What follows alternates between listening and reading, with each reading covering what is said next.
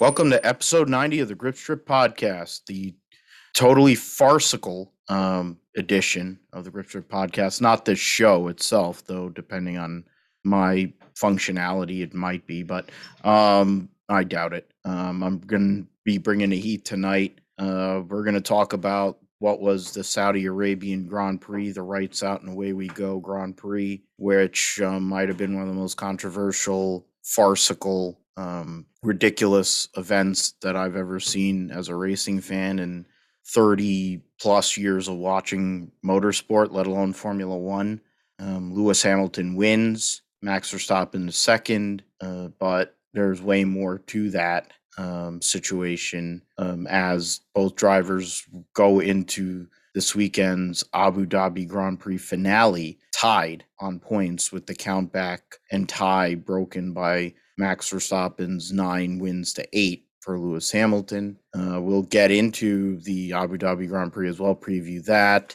Um, we'll talk about everything that went on at Saudi Arabia in general. We'll get into the NASCAR and IndyCar roundup, news roundup, which um, the new Petty GMS ally uh, team, which will um, see the number 42 come back to Petty uh, for the first time since uh, you know Felix Sabates basically got the number with Kyle Petty. Um, I guess that's one of the benefits of Ganassi selling out. Now the 42 goes back to Richard Petty's team, um, most famously driven by his his late great father Lee Petty. Um, won 50 races and or 55 races and three championships or whatever, and and he won day the first Daytona 500, et cetera, et cetera get into other news, Xfinity trucks, um, the IndyCar news. There's been news with the um, with Dale Coyne and Vasser Sullivan uh, parting ways, which probably means that Rick Ware is going to have a bigger uh, stake in the IndyCar program there for whoever is going to probably be driving there. David Malukas will be one of them. Um, the other one, I don't know who the other driver will be, but because it's going to be TB. I mean, it, it used to be Dale Coyne Racing was TBA TBD, but um, I guess it might go back to that. Bathurst 1000 uh, epic performance by Chaz Mostert to win a second Bathurst 1000, uh, winning for two different manufacturers now in his career in what was Jamie Whincups' final race of his legendary career. Um, he's akin to Jeff Gordon or Jimmie Johnson, to uh, Craig Lowndes' Jeff Gordon, to you know Peter Brock's Dale Earnhardt. You know, if you want to compare it to American motorsport to Australian motorsport, so seven-time champion, won tons of races. Um, was basically you know if you're a Holden person for a long time, and if you're you know they like you were a fan of Lowndes, and like he had his there he had a base fan base. It was much bigger base than you would think. Like even for Johnson um, but he did great things, even though he was a douche, um, which makes sense because he drives a Red Bull car. You have to be a douche to drive a Red Bull car, basically. Um, we'll get into the F2 season finale at Abu Dhabi. We'll preview the Abu Dhabi Grand Prix, as mentioned earlier. We'll get into the totally farcical performances both our NFL teams had um, last week. Yeah, James Robinson. Fa- yeah, and and uh, the fact that um, I had the high, I had one of the highest point scores of the whole year, and I still lost by forty points to Vic. Um, and Josh had uh, was able to get through. I think you won last week, and you've locked basically locked in in the third seed. It looks like I'm locked in on the fourth seed, but considering I've lost, I think everybody in this league, and we play each other again, I'm not really looking forward to this this because I just figure you don't even have to do the trash talk. I'm just figuring you're gonna beat. Oh, me. I already used but, that one. yeah, I know. Like I don't really need the trash talk. I figure you're gonna beat me, so I'm like, I don't give a fuck. I'm just getting ready for my. I'm just getting ready for who I'm gonna play in in week 15. I mean, you know, we can we can arrange some uh, collusion.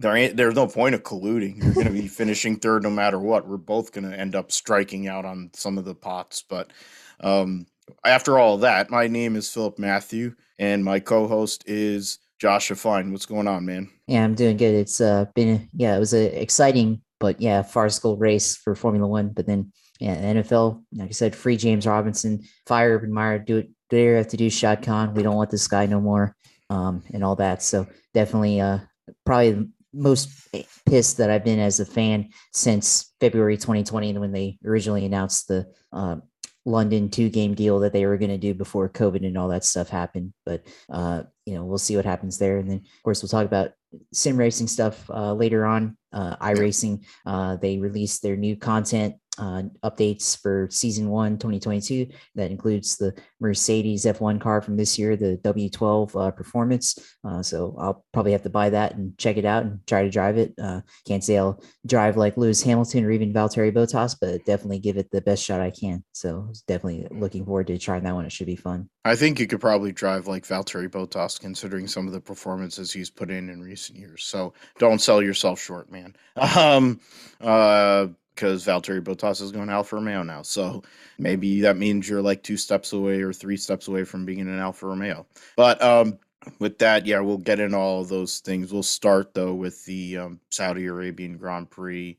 Uh, one of the most, it was one of the most treacherous tracks. They were, they were selling it as the fastest street circuit in the world, and it was. It's the second longest circuit on the calendar behind Spa, and it there was fear of carnage and a lot of caution, full course yellows, full, I mean, or I say full course yellows, full safety cars, VSCs. Uh, what ended up happening was there was full, there was full safety cars. There were red flags. There were VSCs. They had the race, and the race was basically became the WWE. Um, you had Michael Masi fucking up left and right um, and looking like he was completely out to lunch in how to run a race. Um, you had Red Bull's typical whining and BS. Uh, you had Mercedes and going and taking off and having the lead through the first 10 laps of the race before Mick Schumacher had a huge incident in 22 and 23.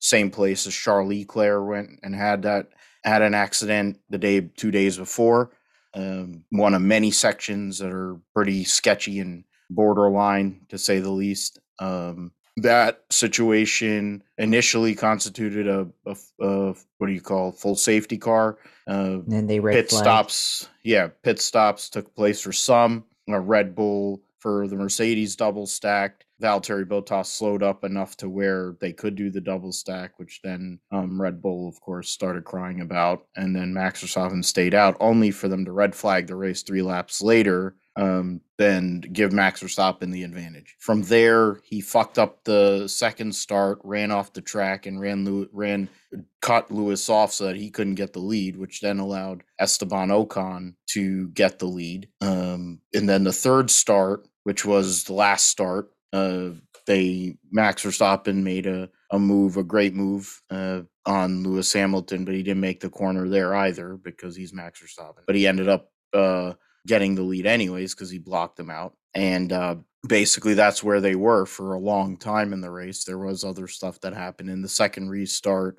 Uh, Charles Leclerc and Sergio Perez got together, which then triggered other cars getting into it. Um, I'm forgetting everybody. I think George Russell had braked, and then uh, Egghead Arca braked. Egg Egghead Arca braked right in the right into the back of him. Um, I mean, I we talked about on Grid Talk, uh, the Grid Talk episode from uh, this past weekend, recapping the race. I mean, if you want just strictly Formula One, that's one of my. I mean, to consider where I was at, my mind was at, and where all of us were at that were on the show um, that was really comprehensive. We did a good job on that, Tom and Tom and myself, and um, for getting who who else was on that show. I'll look it up here in a second, but um, we went into all the details, how bad it was and how dangerous it was. But that was one piece, and then the Mercedes. I mean, eh, the Mercedes was faster uh, in the end. Uh, they had the faster car. Lewis was the better driver, and Red Bull was trying alternative strategies once they had another red flag. They went to the medium that third start, they had a medium tire versus Lewis's hard tire. They were working and banking on the notion that the medium could last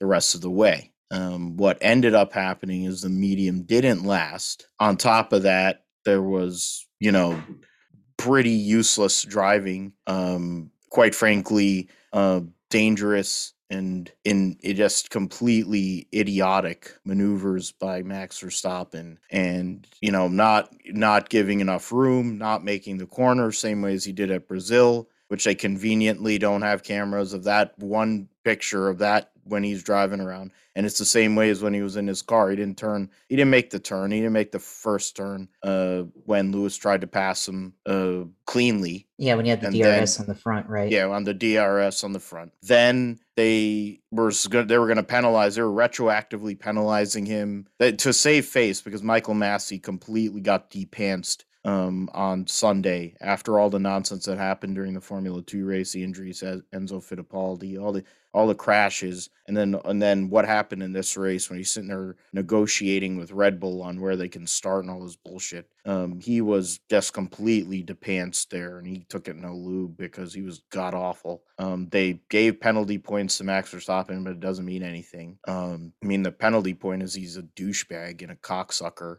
and he's he literally thinks he isn't gonna die in a race car, and he drives like an, an idiot. He drives like somebody who thinks that the world that nobody everybody else has to move over for him and Lewis Hamilton's the only one that's willing to drive him drive him right to the edge. Most everybody else on the grid is not willing to do that. Well, Lewis is trying to do that, and even in that, he knows he's going to get plenty of hatred anyway. It's not just because the orange mo- mafia morons uh, that Max Verstappen's fan base is. A lot of them are um, because they're the idiot sticks. You know, it's kind of like other cults. Um, there are plenty around here in this country. Um, one particular one with another color for an orange idiot. Um, but you know, the fact of the matter is his driving standards. They told him to eventually. They got into all the penalties. Okay, he's going to get penalized. He's going to lose time, something. And they told him that they're going to go.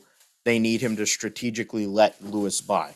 But the communication hadn't been received through whatever reason. Ron Meadows, who works for Mercedes, hadn't received the communication from the FIA or whatever whatever it may be. Either he didn't get that message to the engineer to get to the Bono or whatever. In the end, Lewis ends up running into the back of Max Verstappen's car. Max Verstappen immediately accelerates away and takes off to a, a pretty big lead. Uh, what ends up happening though is they go and come up with the five second penalty, and around that time too, his tires basically went to hell. Lewis somehow or another comes back, post fastest lap with a damaged front wing, somehow is able to pass the moron without getting any further damage, uh, and wins the race to then tie the world championship. But you know the conjecture and everything that's come along since this race is further, you know, the animus and the um the dislike and the you know I think just the poor poor quality and and uh, the lack of class by which Red Bull does things um is is been shown in this season and the way they behave. And it's kind of why they went and disappeared after Sebastian Vettel's four in a row because their arrogance and their belief that everything revolves around them and that every, they deserve everything to go to them. No, Sherlock, you don't deserve all that crap. You have to work hard. Mercedes has worked hard. They've been the dominant team for all these years. Frankly, they've been behind you all year. And to be fair, this could have been over if Red Bull, you know, Red Bull's had plenty of, of luck and plenty of fortunate things happen to him this year. You can make the case that Baku, if he wins Baku, we're not having this discussion anyways, because more than likely Lewis isn't going to win the world championship. But also, he could have won Baku if he hadn't fucked up that restart. And then we're not talking about we have a 25 point gap, and then Max Verstappen's going to try to take him off the racetrack, which I think he's going to do anyway. Um, there's a lot to to to kind of unpack there, Josh. Uh, it, it for me as a Lewis guy, it bothered me greatly. Not just what I mean, what he was having to do or what he was put into a position to have to do uh, to win that race. Um, the way that Max Verstappen drove and the way Red Bull behaved through the whole entire thing, which is typical of them. The race, where it was, the racetrack, everything about it just rubbed me the wrong way. The only good thing that came from it was the fact that Lewis won. Um, otherwise, it was uh, it was a completely it was a joke, and it insulted me as a race fan. It made me think of NASCAR races, a lot of NASCAR races in recent years. It made me think of wrestling, the way everything was managed, and it's like you're the supposed to be the pinnacle of motorsport. There's nothing pinnacle of motorsport about what went on uh, on Sunday at at Saudi Arabia. Yeah, I mean, there definitely was a lot to um, complain about about that race. Uh, I mean, the fact of the matter is, like, when Mick Schumacher, I mean, I guess maybe he was thinking some eighth chess there, uh, trying to wreck so that uh, his dad would still uh, be tied with Lewis, but uh, that's beside the point. But um, you know, with with uh, the way that went down, it was very confusing. Uh, they they went red flag a couple of laps after they everybody had already pitted and they were you know yellow. Um, I mean, I feel like you know first of all there has to be some consistency there. You know, it was already a heavy crash in the first place. I mean, they should have just red flagged it to begin with, right? It, w- it would have been fair to everybody, right? And uh, it would have made more sense instead of uh, basically going back on the yellow flag and then going to red flag uh, because it uh, looked like it was pretty heavy impact there. Obviously, uh, cars destroyed and everything. So from that sense, just you know, immediately red flag or red flag as soon as possible before everybody starts pitting, whatever. Um, and then the uh, the penalty, the yeah, the five second penalty uh, after Max Verstappen basically slid the tires to try to stay in front of uh, Lewis. Uh, you know, lap 30, you know, after lap 37, that, I mean, that was a pretty questionable there because they had to kind of go back on that after that that part had already happened. And I mean that that penalty happened even after the uh, contact that they that they made when Lewis got his front wing damage, and so that caused a lot of confusion. And so just a lot of this race was chaotic uh, overall, I think. And and never mind the the crashing and all of that stuff. And I told you on you know Messenger is basically like the IndyCar's uh, Grand Prix of Nashville. Is you know that race uh, was very chaotic, a lot of restart accidents. The leaders, uh, you know, got together. Well, they didn't get together, but you know, back in that one, it was the leaders ended up one of the leaders ended up crashing that one. But um, just the way that that one felt, and it had kind of the same uh, same deal here: the tight corners, tight everything. Um, the track was uh, very narrow, and of course, restarts happened. They had the one crash, and then they had uh, with Mick Schumacher, and then uh, Sergio Perez, uh, Charles Leclerc get into it. Uh, Mazepin gets collected into that uh, as well, and so it was just reminding me of that one. And then, of course, later on they had a bit of debris uh, there that caused another restart. Virtual safety cars, a lot of lot of chaos. So um, yeah, this definitely was not the type of race that they needed to have here uh, for uh, Formula One, just from that angle. But then, of course, Lewis versus Max, uh, that aspect of that. Uh, I mean, I, I didn't think like when you know Lewis tried to pass him initially um, going into turn one, I didn't think that was egregious on Max's part uh, to um, drive like that. I think he was just trying to protect his position, but he drove into the corner too deep and then had to slide the tires to stay in front of them. And then um, they, you know, almost made contact there. But I was a little bit confused by the contact where he slowed down to give up the position and then uh, Lewis ran into the back of him. There's obviously some confusion there. Uh, I think part of the reason why Lewis was kind of reluctant to pass him there is just because, well, DRS, you know, they're coming up on the corner where they'd get DRS for the front straight. And that would have given the advantage back right back to Max. And you saw that there when gave it the position and then immediately yep. passed him back for the DRS. Mm-hmm. Yep. So that was uh, definitely a lot of that strategy there too. So um, a lot of it was just confusing with um, the way that it ended up playing out. And then of course tires mattered, of course, and hard tires lasted longer for Lewis. No surprise with uh, the way that the track was. Uh, Max they gambled on mediums and didn't work out. And I think you were seeing with the way he was getting challenged by Lewis. I think you're kind of seeing that come come to fruition is that you know he um, had to drive uh, a lot harder to try staying for it because he knew his tires were probably not going to last as long once um, he started getting pressured by Lewis. So leads all up into this, uh, which you know we'll talk about later. Does uh, Max have to pull Ayrton Senna here and uh, take out Lewis Hamilton to win the championship? We'll see. Uh, Horner says that uh, Verstappen doesn't have it in him. Uh, we'll see what happens. Uh, you know, Michael Schumacher did that too. We have yeah. to be balanced about yeah. it. Michael Schumacher did it too. Yeah, yeah, I forgot about yeah with Schumacher there, but we'll see what happens. Yeah, and it's it's my fear that um that that's what's going to happen because I figure Max Verstappen to be a gelding. Um, he dates a Piquet, so it isn't out of the realm that he por he porks someone who's related to someone who do that sort of stuff. And his dad's an idiot and couldn't drive a hot nail through snow. Um, so this jackass drove over the back of Lewis's car at, at the Italian Grand Prix. And he he the one thing that just irrit I mean, there's many things that irritate me about Max Verstappen, not just his stupid fish lips, but the, his lack of just aware situational awareness and the way that he behaves about any move or decision he makes. He has like no remorse, and I'm like, who the hell are you? What do you think you are? You like some movie some some fighting uh, movie star who's like an action movie star, he kill people and you have no soul. I mean, he seems like a soulless, gutless coward. That if he wasn't protected by the Red Bull wall, he'd be destroyed. He'd be punched. He'd be thrown into a freaking alley and beaten to death, and then shoved in a freaking toilet. Like he needs his head shoved into a toilet the worst way. I mean, you just like really do him no lube. Just deliverance him like freaking Ned Beatty. I would probably go and help him out. I'm going give him give him a broomstick job, the fucking cocksucker.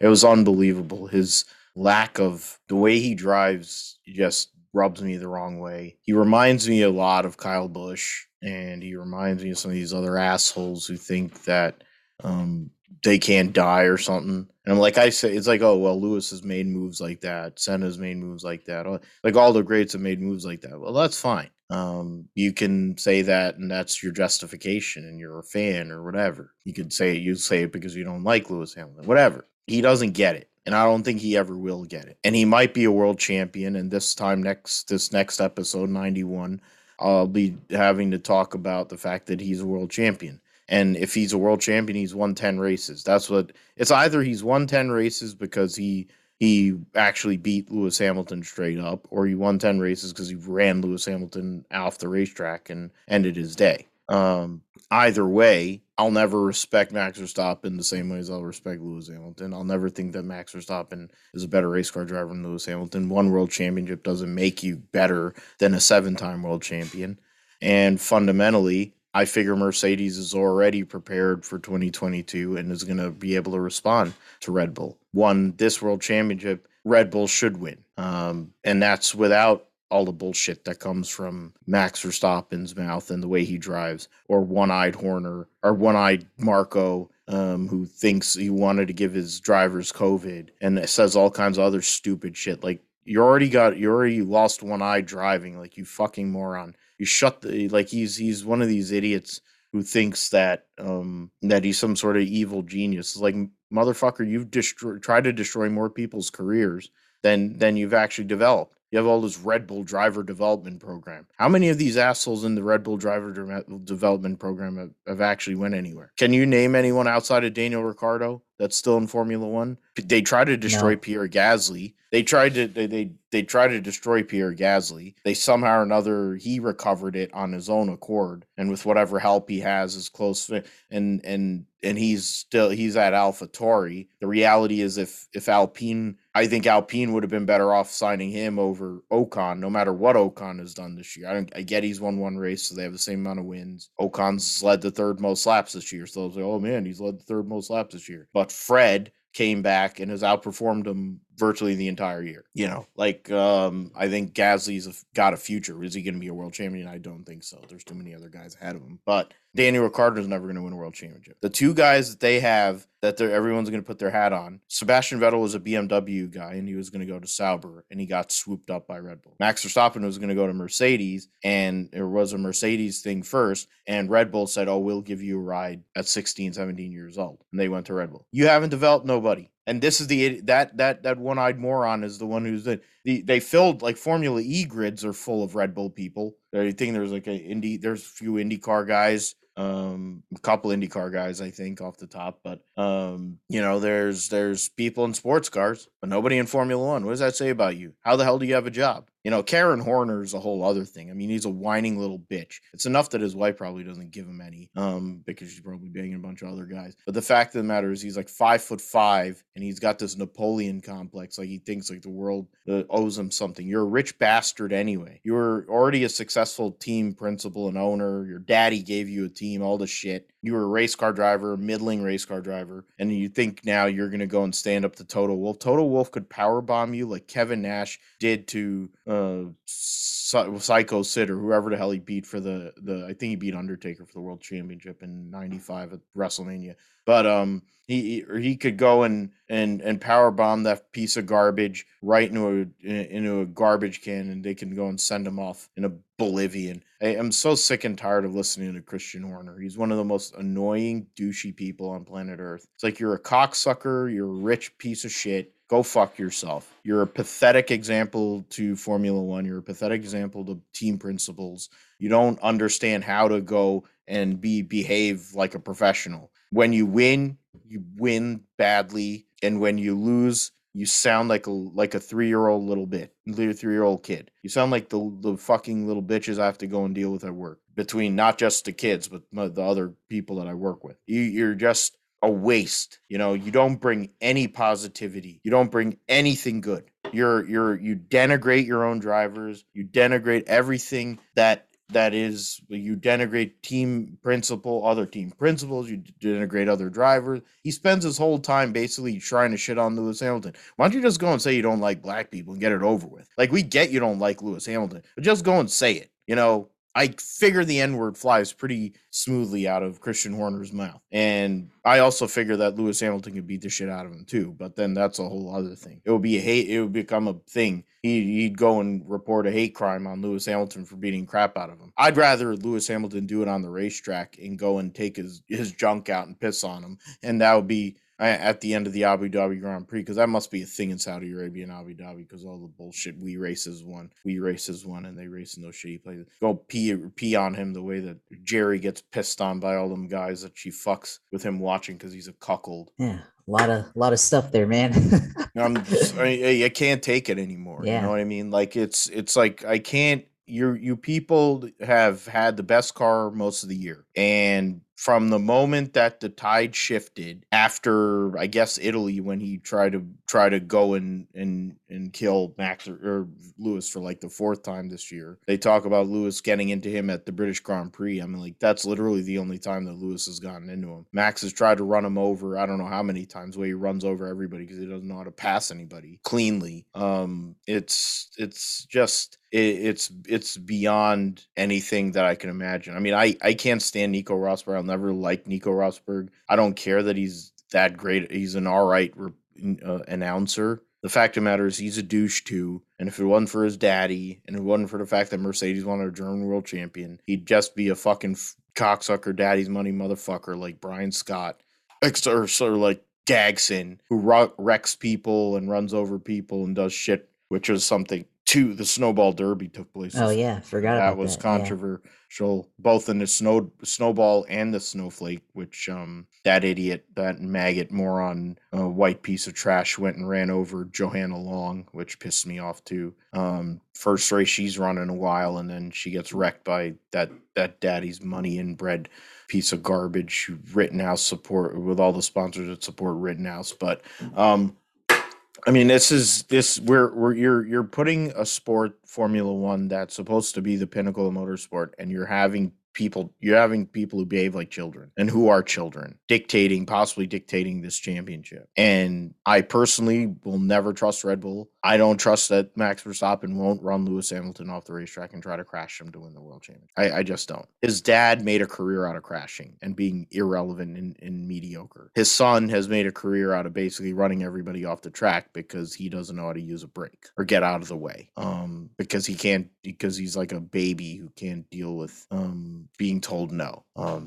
at the end of the day, the guy's got talent. Um, he's just like Kyle Larson. He's just like a lot of these guys that have been around, the younger guys. Tons of talent. Um, no race, no. I mean, and and there's times this year he's destroyed the same way as Lewis has done for many years. Like, well, yeah, I, I mean, he has that kind of talent. That's why Mercedes wanted him. But his character, his behavior, the way he thinks, what his his ego, and the way his stupid fan base um, treats him. They treat him like he's Clyde, you know, like he can't do no wrong. Clyde could run over everybody. He's like Earnhardt, you know, like Clyde could run over anybody. It would be fine. You know, that's that's what it is. He doesn't have enough. He hasn't done enough in the sport to justify that. I don't care. He has nearly 20 Grand Prix wins. He might have 21 Grand Prix wins or whatever next week, but you need to you need to actually be humble. Um, it doesn't hurt to be humble. Um, and if you're if you're gonna drive the way he drives, and the way he drove on Sunday was just ridiculous. Um,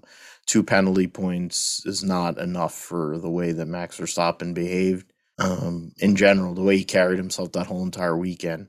And to be fair, Max Verstappen is the idiot. He's the one that fucked himself over. He had the pole run. He had Yeah, the. He, he was going to win the pole, and he didn't hit the wall of the yet. final corner. Yeah, Yeah. he hit, he hit the wall and he uh, on the final corner. He had a he had three tenths on Lewis, and this could have we we may have never gotten here. He would have probably put the world championship away because it would have been what he had a fourteen point lead or not fourteen point lead, eight point lead. So he'd had a fifteen point lead or sixteen point lead going to Abu Dhabi, and this is over anyway. But Obo OG fucked up. So what is that Mercedes' fault too? Since Red Bull blames everything on Mercedes, the sky is falling, the things that somebody farted, oh, it's Mercedes' fault. Oh my god, this thing has happened. Oh, it's Mercedes' fault. The track is rough. Oh, it's Mercedes' fault. Oh, Lewis Hamilton. Oh, Jesus Christ. There's something like uh, Dietrich. There's a reason that Dietrich Mateschitz he left NASCAR. I don't know why he left NASCAR because he's into this WWE bullshit. Obviously, he goes and sponsor all this other crap, but he he won't sponsor a NASCAR team. He won't sponsor an IndyCar team because he got involved with Eddie Cheever. I mean that Yeah, that in in- its own The IRL days. yeah, that that I mean that explains itself because Eddie Cheever. But the reality is like I mean you're a douche. Like what the fuck? Come on, man. I I don't know. I needed to do this. I was prepared for this. Oh yeah, I gonna wanted to it. say I I haven't had one of these in a while. Um I'm I couldn't take it. Uh, That I was in bad sh- I was I wasn't feeling great. I was dealing with some stuff personally and it was very emotional, you know, watching Lewis win the pole, get that pole and then him win that race. I and then having to go and do a show soon after because of all the red flags and all the BS. We literally only had like a half hour between the race end and uh, uh, the actual show that we did live. Um, and uh, you know the our our chat on on uh, whatever Slack. I got you know I was fired up, and uh, one of Tom Downey who does one of the podcasts. Uh,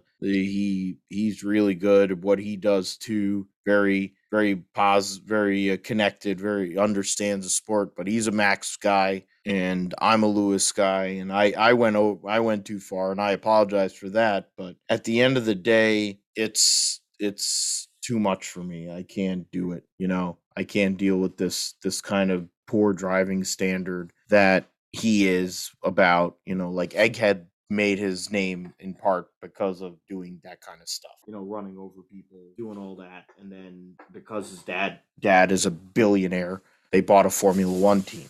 You know, like that's that's a like Max Verstappen for whatever anyone wants to say his daddy played a role and the fact that Red Bull can't cultivate talent or wants to destroy talent they had to get his stupid fish face behind in a in a race car. And I mean it's whatever. He yeah I, I I keep on picking him. I'm gonna pick him again this week. I'm getting ahead of myself picking him this week because he's gonna run Lewis Hamilton off the track and he's gonna win his world his win his tenth race gonna win his world first world championship and I'm gonna turn off the fucking TV. And I'm probably gonna tap out. I'm gonna tap out of the podcast because I'm not gonna be able to sit there with a. I'm gonna lose my fucking mind. I'm gonna be trending.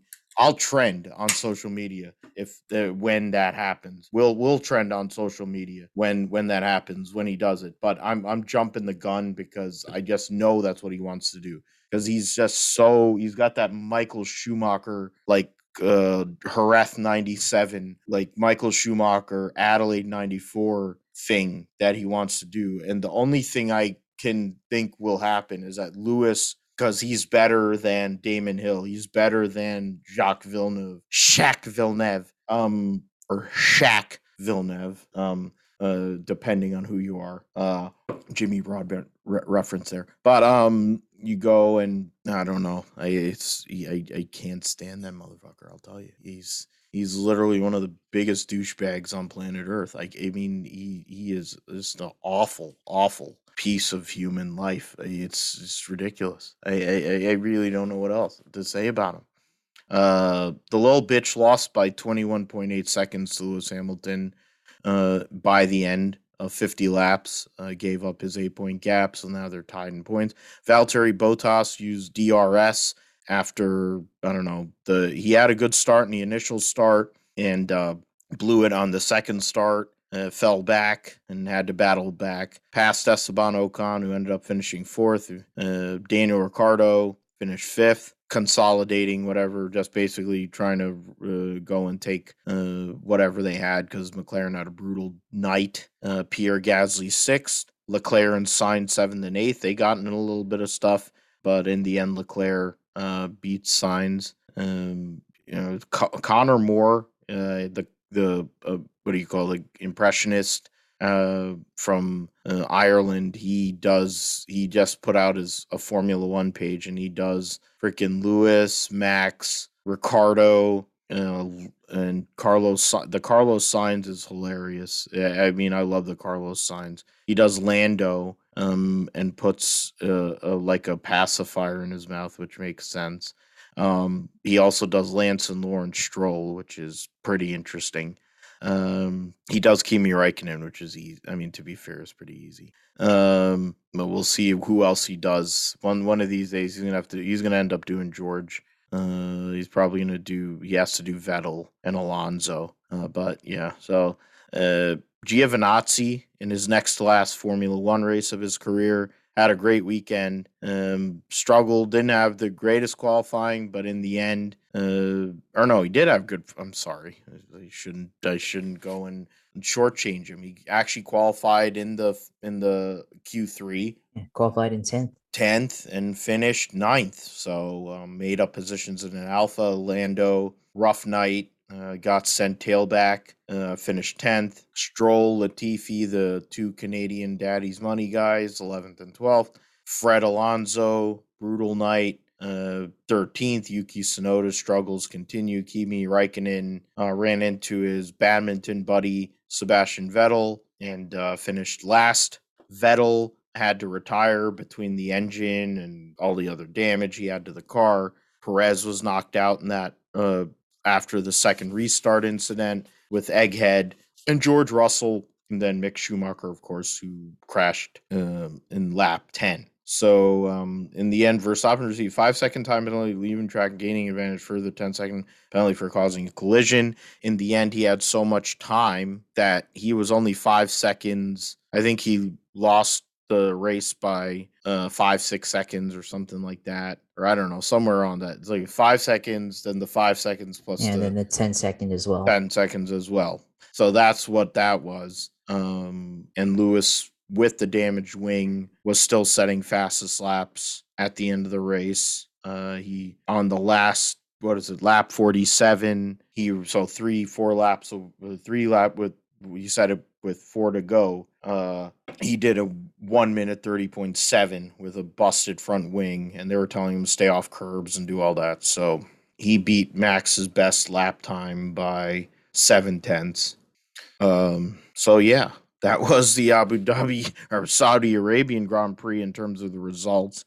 Uh, the points, as I mentioned, are tied uh, going into uh, this coming weekend's race. Bottas is locked up third, uh, and uh, Sergio Perez has locked up fourth. And was a seventy? Yeah, Charles Leclerc, Lando Norris, and Carlos Sainz. It's what is it? Uh, eight and a half points between the three of them for fifth. Ricciardo still up there. Yeah, Ricciardo's eighth, Gasly ninth, Alonso's only up by five on Ocon. Uh, so that's, I mean, so that's an interesting battle there. Uh, it'll be hard for Gasly to make up 15 points in Ricciardo. So really, the main battles, of course, other than of course the battle, is the Lando Carlos uh, Leclerc uh, to go and see who will finish fifth in the World Championship.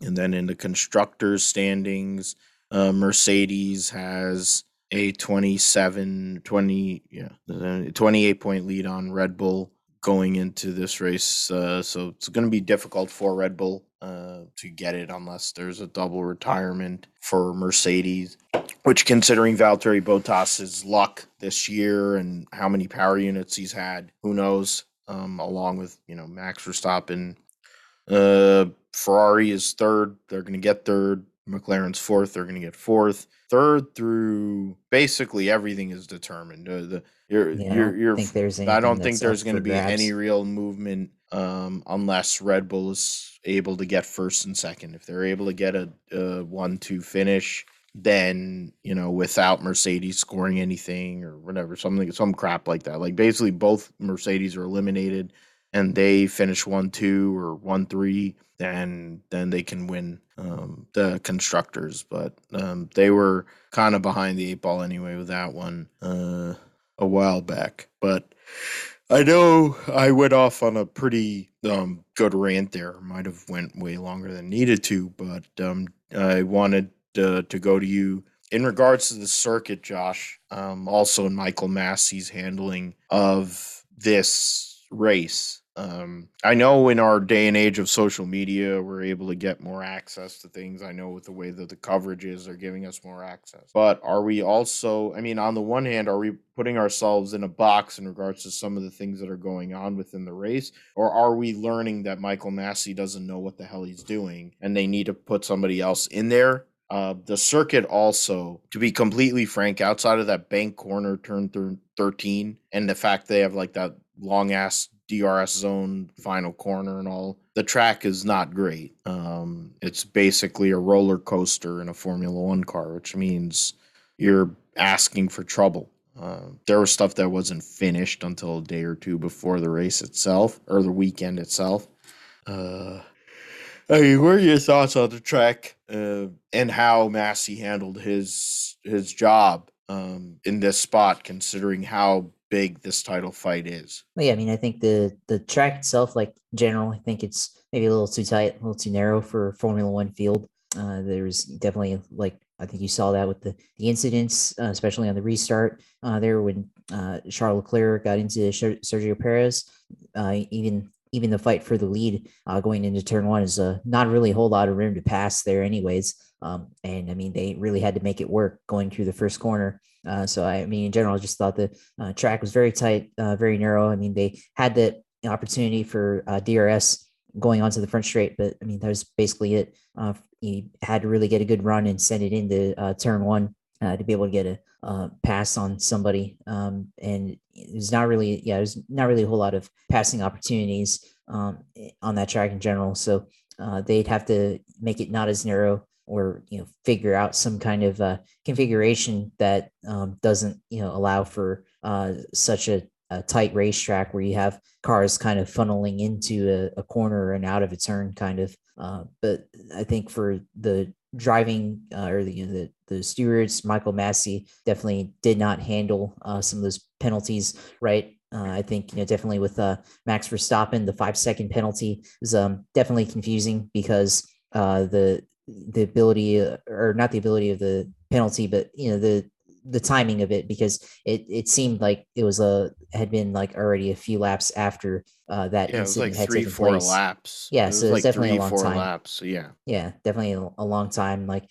I, I feel like you know usually expect a penalty within maybe two laps of uh, an incident taking place uh, for them to be able to review the incident and then uh, hand out the penalty. And certainly, I mean, when once they announced the penalty, like uh, I mean, you knew Lewis had or Max had to give up the spot and give up the time and everything. And the further that he got along with the penalty or you know drove along without giving up the spot, I was uh, only going to um, add to his detriment. So uh, the timing of it was just bad overall. Uh, the red flag thing, uh, like I said earlier, like uh, they they went safety car and then they went red flag uh, a few laps in to that caution, that first caution with Mick Schumacher, and that was confusing as well.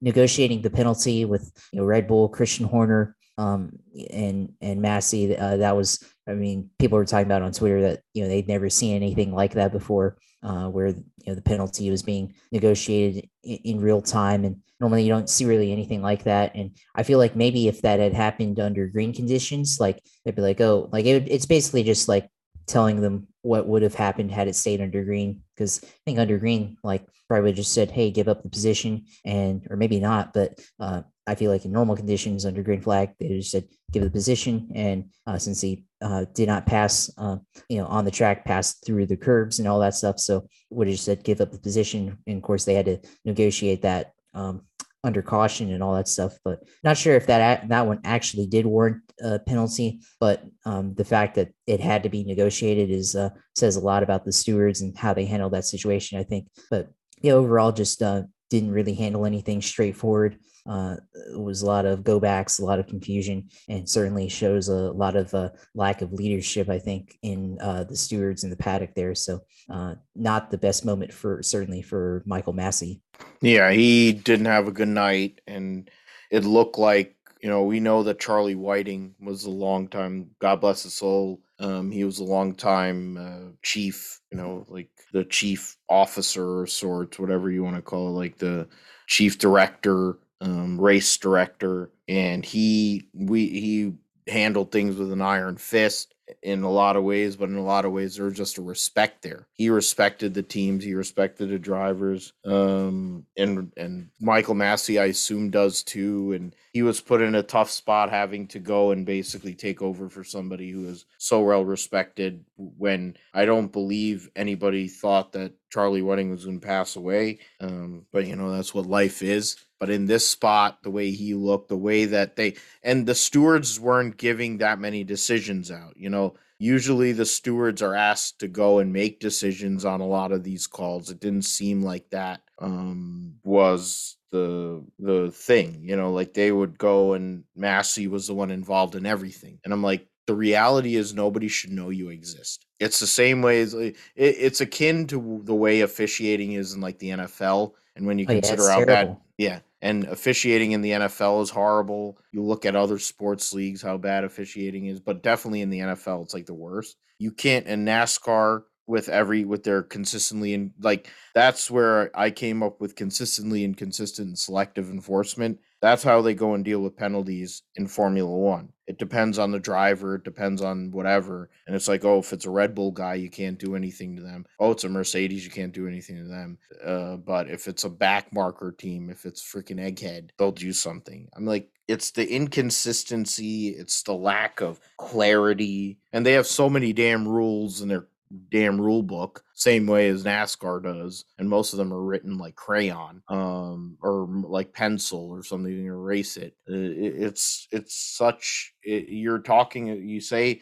I, I keep on going back pinnacle of motorsports. Is the pinnacle of motorsports WWE or is the pinnacle of motorsports supposed to be actually the pinnacle of motors? Where that's what Michael Masi's what he did um on Sunday the way he handled Sunday and the way he handles this Sunday's race is going to speak a lot to whether he has a job um on the day after uh at uh, after Abu Dhabi. And I mean the track I spoke about on Grid Talk. It wasn't a good track. I don't like it um I I didn't like it then I like it less now uh I find it to be extremely dangerous um, you could say, "Oh, you're just being, you know, one of them zealots, or you're oh, you're safety zealot." I'm like, the fact is, we had a possibility of a couple of airplane crashes there. You know, you had the you had the egghead deal, ARCA braking or not ARCA braking, just literally driving right through George Russell.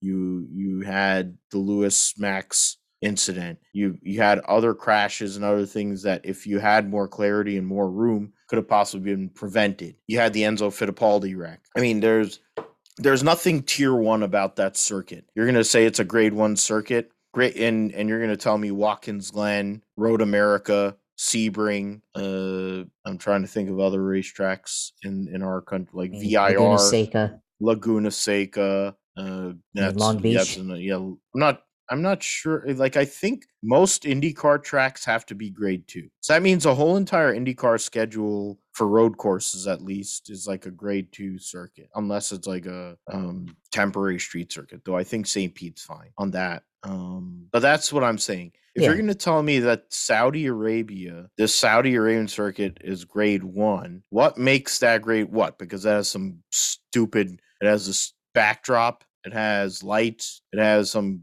goofy um hospitality in the front stretch and the massive pit road. Is is it the the fact that there's all kinds of paved runoffs so Max Verstappen doesn't have to make corners? Um I mean what makes it that's what I want to know. Like what the hell is the difference with grade one? They say, oh, it's seating. They say it's like a certain infrastructure, whatever. I'm like, come on, man. They they say you can't make. I mean, Aidan Millward does videos with like the the new the whatever one of the I guess mods in uh, Assetto Corsa, and now, of course, with the W12, which um, Josh will talk about more later, um, he's doing all these mods. And he's like, oh well, they'd have to do this to this track or do this that track. I'm like, they had no problem running there and, and, and through the 80s. It's just that old troll Ecclestone didn't want to go and have to foot the bill. And uh, he got away from all these racetracks when they wouldn't pay him. So Watkins Glen Road America, Laguna Seca, all these tracks are way safe. Like the Miami track, the crappy Miami street parking lot course that they're going to have next May, which you're saying is sold out, is basically going to be a, a VIP uh, bullshit fest, is akin to this track. So if this is what if Saudi Arabia is like a preview of what Miami is going to be, then forget. I mean, most of the people are to be so drunk off their ass they're not even to care that cars are on the race. You could go and have regular local traffic in Coral Gables go drive through there. It would probably be more entertaining than the actual um, Miami Grand Prix will be. Uh, if if it is similar to what uh, this track was designed to be, I, I know that um, I think the people that are in that were and some of the people that are involved with I think have some involvement in this. I don't know. Uh, I guess you know we'll see. It Yeah, I mean- seems like Miami's going to be the same kind of deal. Yeah, I mean the Miami. I mean, really, any of these tracks, like what's grade one, what counts, like you said before, like none of these tracks like look like. I mean, other than the, I mean, if you took away all the backdrop, all the other stuff, don't really look like uh, proper racing circuits. I mean, I look at proper Formula One tracks, look at Spa, look at Monza, uh, Silverstone, uh, Suzuka, all those racetracks. I mean, even you know Mexico City. Uh, and all, all that stuff all look like COTA. racetracks. Yeah, COTA. Yeah, COTA does too, but it doesn't have the history, you know, compared Yeah. to like Watkins Glen and Yeah. all that stuff. Um, which is what I, you know, feel like should matter in a Mhm. racetrack and all that stuff. And it's like I said before, it's all infrastructure. Like, and what I mean, you know, it's not just like um the capacity, the whatever access for electricity and um, all that stuff that you know people need and everything, but it's also the backdrop, the um, what it looks like on camera. Because you know, you look at like that race, like previous races, like Abu Dhabi coming up next, it all looks all flashy, pizzazz, all that stuff, and definitely like I mean, not sure how many. What's the you know the the crowd like the salary or whatever these people make, but it's all like you know a bunch of rich people attending the race and everything, and all the pizzazz. So it's just yeah, that's like what it's made for. So it's not like you know here in America, you know, you can go to St. Pete, you can go to Daytona or Indianapolis, any of these races, and and and go there and just watch race. Like it's all this stuff. That's why that's why Miami's going to be sold out. Um, if anything, I mean, hopefully I can try to get in. I mean, uh, might be able to figure out some way, but I mean, it's going to definitely be a, a tough deal to get into uh, that one. But yeah, I mean, it's just uh, none of these tracks grade one. That's that's what I gotta say. Yeah, it's they say it's sold out. I don't know. Uh, my cousin's husband, he he lived out in that area. Him and his his brother and their, his parents, they lived out in that area for most of their time once they emigrated here. And they were trying to look for tickets, or I mean, he couldn't find anything. I think his his older brother might have tickets because he's been able to get to Spain and whatever go over there. But I looked at the prices because I think they went on the resale market and the it's insane. Uh, Yeah. that, I mean, I'd rather go and fly somewhere. Well, I mean, I don't even want to fly anywhere to be fair, but it's like um, I'd rather fly and see my friends out on the West Coast, or I might want to go and do something. I could save that money and do something really good with it versus going and wasting my time sitting in some random part of freaking Miami Dolphins parking lot. Um, but it is what it is, I guess. Um, we will see what goes on. The NASCAR and IndyCar roundup is next, and the big uh, talking point is Richard Petty is not uh, leaving the sport. Uh, Richard Petty will now be uh, part of what has been rebranded as Petty GMS Motorsports. So Maury Gallagher. Yeah, I guess uh, I, I don't know if it's similar to the whole um, medallion group deal where they made him basically a figurehead and called it Richard Petty Motorsports. But what I do see is that you know Richard Petty and Maury Gallagher on stage together earlier today. They it sounds like they're in a partnership which considering Richard Petty's like 84 years old, uh, I mean, tells you how much money he has that he's able to go and get into business with Maury Gallagher, who was able to fund his son's career for as long as he was driving and also coke habit or whatever the hell drug he was on um, until he quit. And then they ran all those trucks. Now they're going to downsize the two trucks. Uh, and then they're going to run two full-time cup teams, which will be Ty Dillon, they were talking about the 94. Mike Beam talked about, oh, we're running the 94. Well, that went away. Now they're going to run the number 42 uh, for Ty Dillon in a font similar to what his dad, what, what I mean, what Richard Petty's legendary father, Lee Petty, r- ran. And then Erik Jones will be in the 43. Uh, they announced crew chiefs and some of the other stuff as they went along. So that'll be cool. At least I got rid of that stupid swoosh that Richard Petty Motorsports had, which was annoying. It'll just be the number, and now they've moved the number behind the front wheels, so it looks kind of goofy, but whatever. Um, no swoosh there. Yeah. So it looks. I mean, the Focus Factor car looks kind of garbage, but whatever. I, at least if Erik Jones is more competitive, it's positive. Uh, I think that's what Richard the Kim Mister the King, was talking about. Uh, that he's happy that now they're going to actually have a chance to possibly be more competitive. I was thinking about it in my mind. When was the last time that Richard Petty's car, the 43, was truly uh, somebody that you could think about uh, on a weekly basis. And I think to Bobby Hamilton, late Bobby Hamilton. That was like 1997. Um, it was the last time I could really think about the 43 was out there, and you could say, oh, yeah, they have a chance to win. Um, they won a what two more races with one with the late John Andretti, one with Aric Almirola. The last race they won was 2014, rain shortened. They got a second place in the 500 with Bubba in 18 or 19, whatever. Yeah, 18, I think. The well, you're forgetting about the races that Kasey Kahne won when they merged with uh, Evernham yeah, in 09. I, Those don't really count. I know, but yeah, got to say, you know. Yeah, yeah, I, I get that, and that's one thing I was gonna say. Yeah, Candy well, Kahne. Yeah, we don't even the, think of that. Budweiser car, yeah, the number nine when it was Gillette Evernham, Rapetti, Gillette, whatever the fuck they call that. But uh, I mean, that was a weird time. Uh, I mean, Richard Petty said he was never going to go and be a part of a team that had a beer sponsor. He didn't put beer sponsors on his car, and then in the end, the Budweiser car was being run out of his his team. So I I don't know. Um, but I mean, I, I, guess the initial takeaway, Josh, what are you thinking now that Maury Gallagher and uh, Mr. the King will be connected in the f- return of the 42 to the petty fan, the petty team after uh, many years uh, being away with basically Felix Sabates. Yeah, I mean, I think for uh, GMS gives them a little bit of credibility, partnering up with the, you know, still one of the biggest names in, in the sport. For Petty, gives him a chance to still continue his namesake in the sport without completely uh, giving it up because I think initially when we saw this announcement, it sounded more like, oh, they're selling out and saw some fan renderings of the 43 being stylized in the uh, initial GMS font that uh, that they used for the what was the 94 car for Ty Dillon now being the 42 in the Richard Petty uh, font and the Petty Enterprises font. So uh, allows them to continue the history of the uh, Petty name in the sport uh, being involved and allows them to kind of bring back their heritage with the 42 and the 43. Uh, so that's going to be interesting. And then, you know, I saw Petty being at the uh, Oakland Raiders game at Allegiant Stadium in Las Vegas. Oh, yeah, I called them Oakland Raiders. They're still Oakland Raiders to me, but um, the yeah the Las Vegas Raiders now. Uh, yeah, it's hard to that, that slips. Yeah,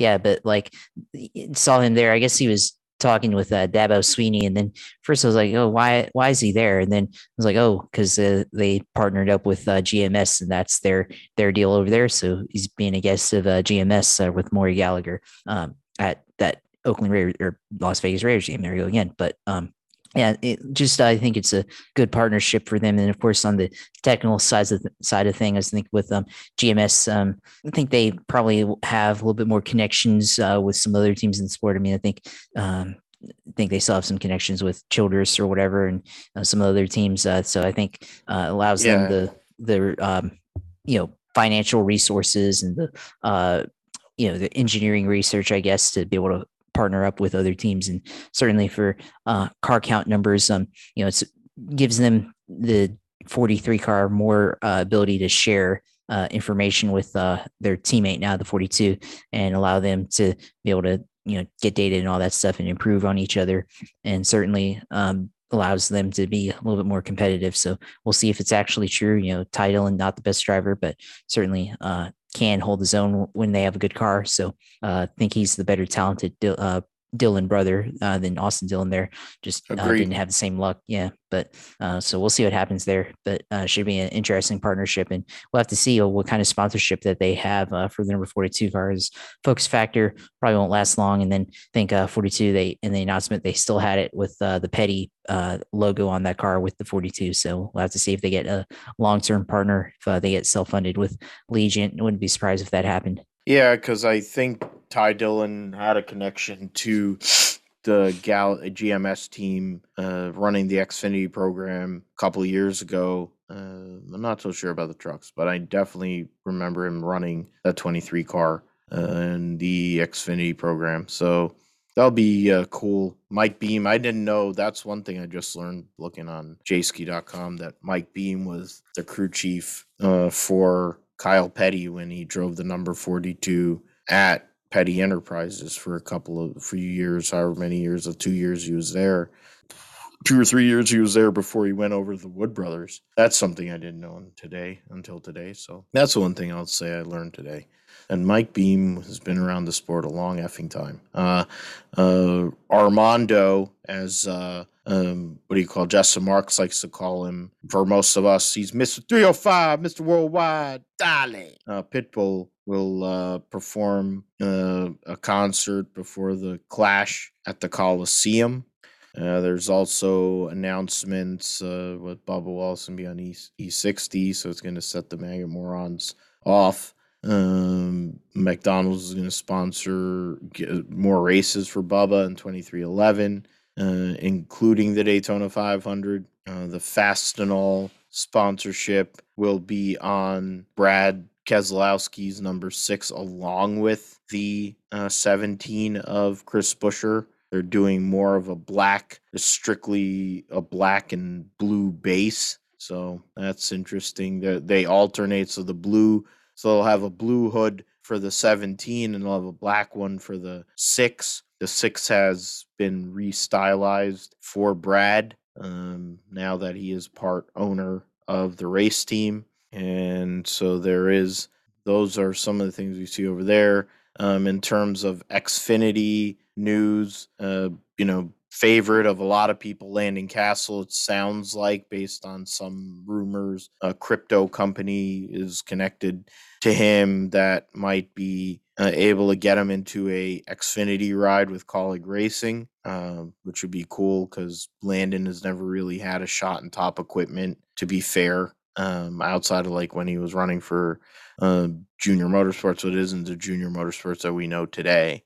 Um, Jason Jarrett, uh, son of Dale, grandson of Ned, will be uh, spotting for Kurt Busch in Cup and Josh Berry in the Xfinity Series. Um, for Josh, of course, Dale Jr.'s scheme for the one race he'll run next year in Xfinity has been posted. Uh, Josh Williams is going to run for BJ McLeod, the 78 car. And that was a picture, the two of them together. It seemed like they were a WCW tag team, um, which I guess is on brand for both of them. So it makes sense. Um, that'll be a good look. I think that's some of the best equipment uh, Josh Williams has had. So he might have a chance. I mean, it was the Xfinity Series, even with the removal of um, Austin Cindric.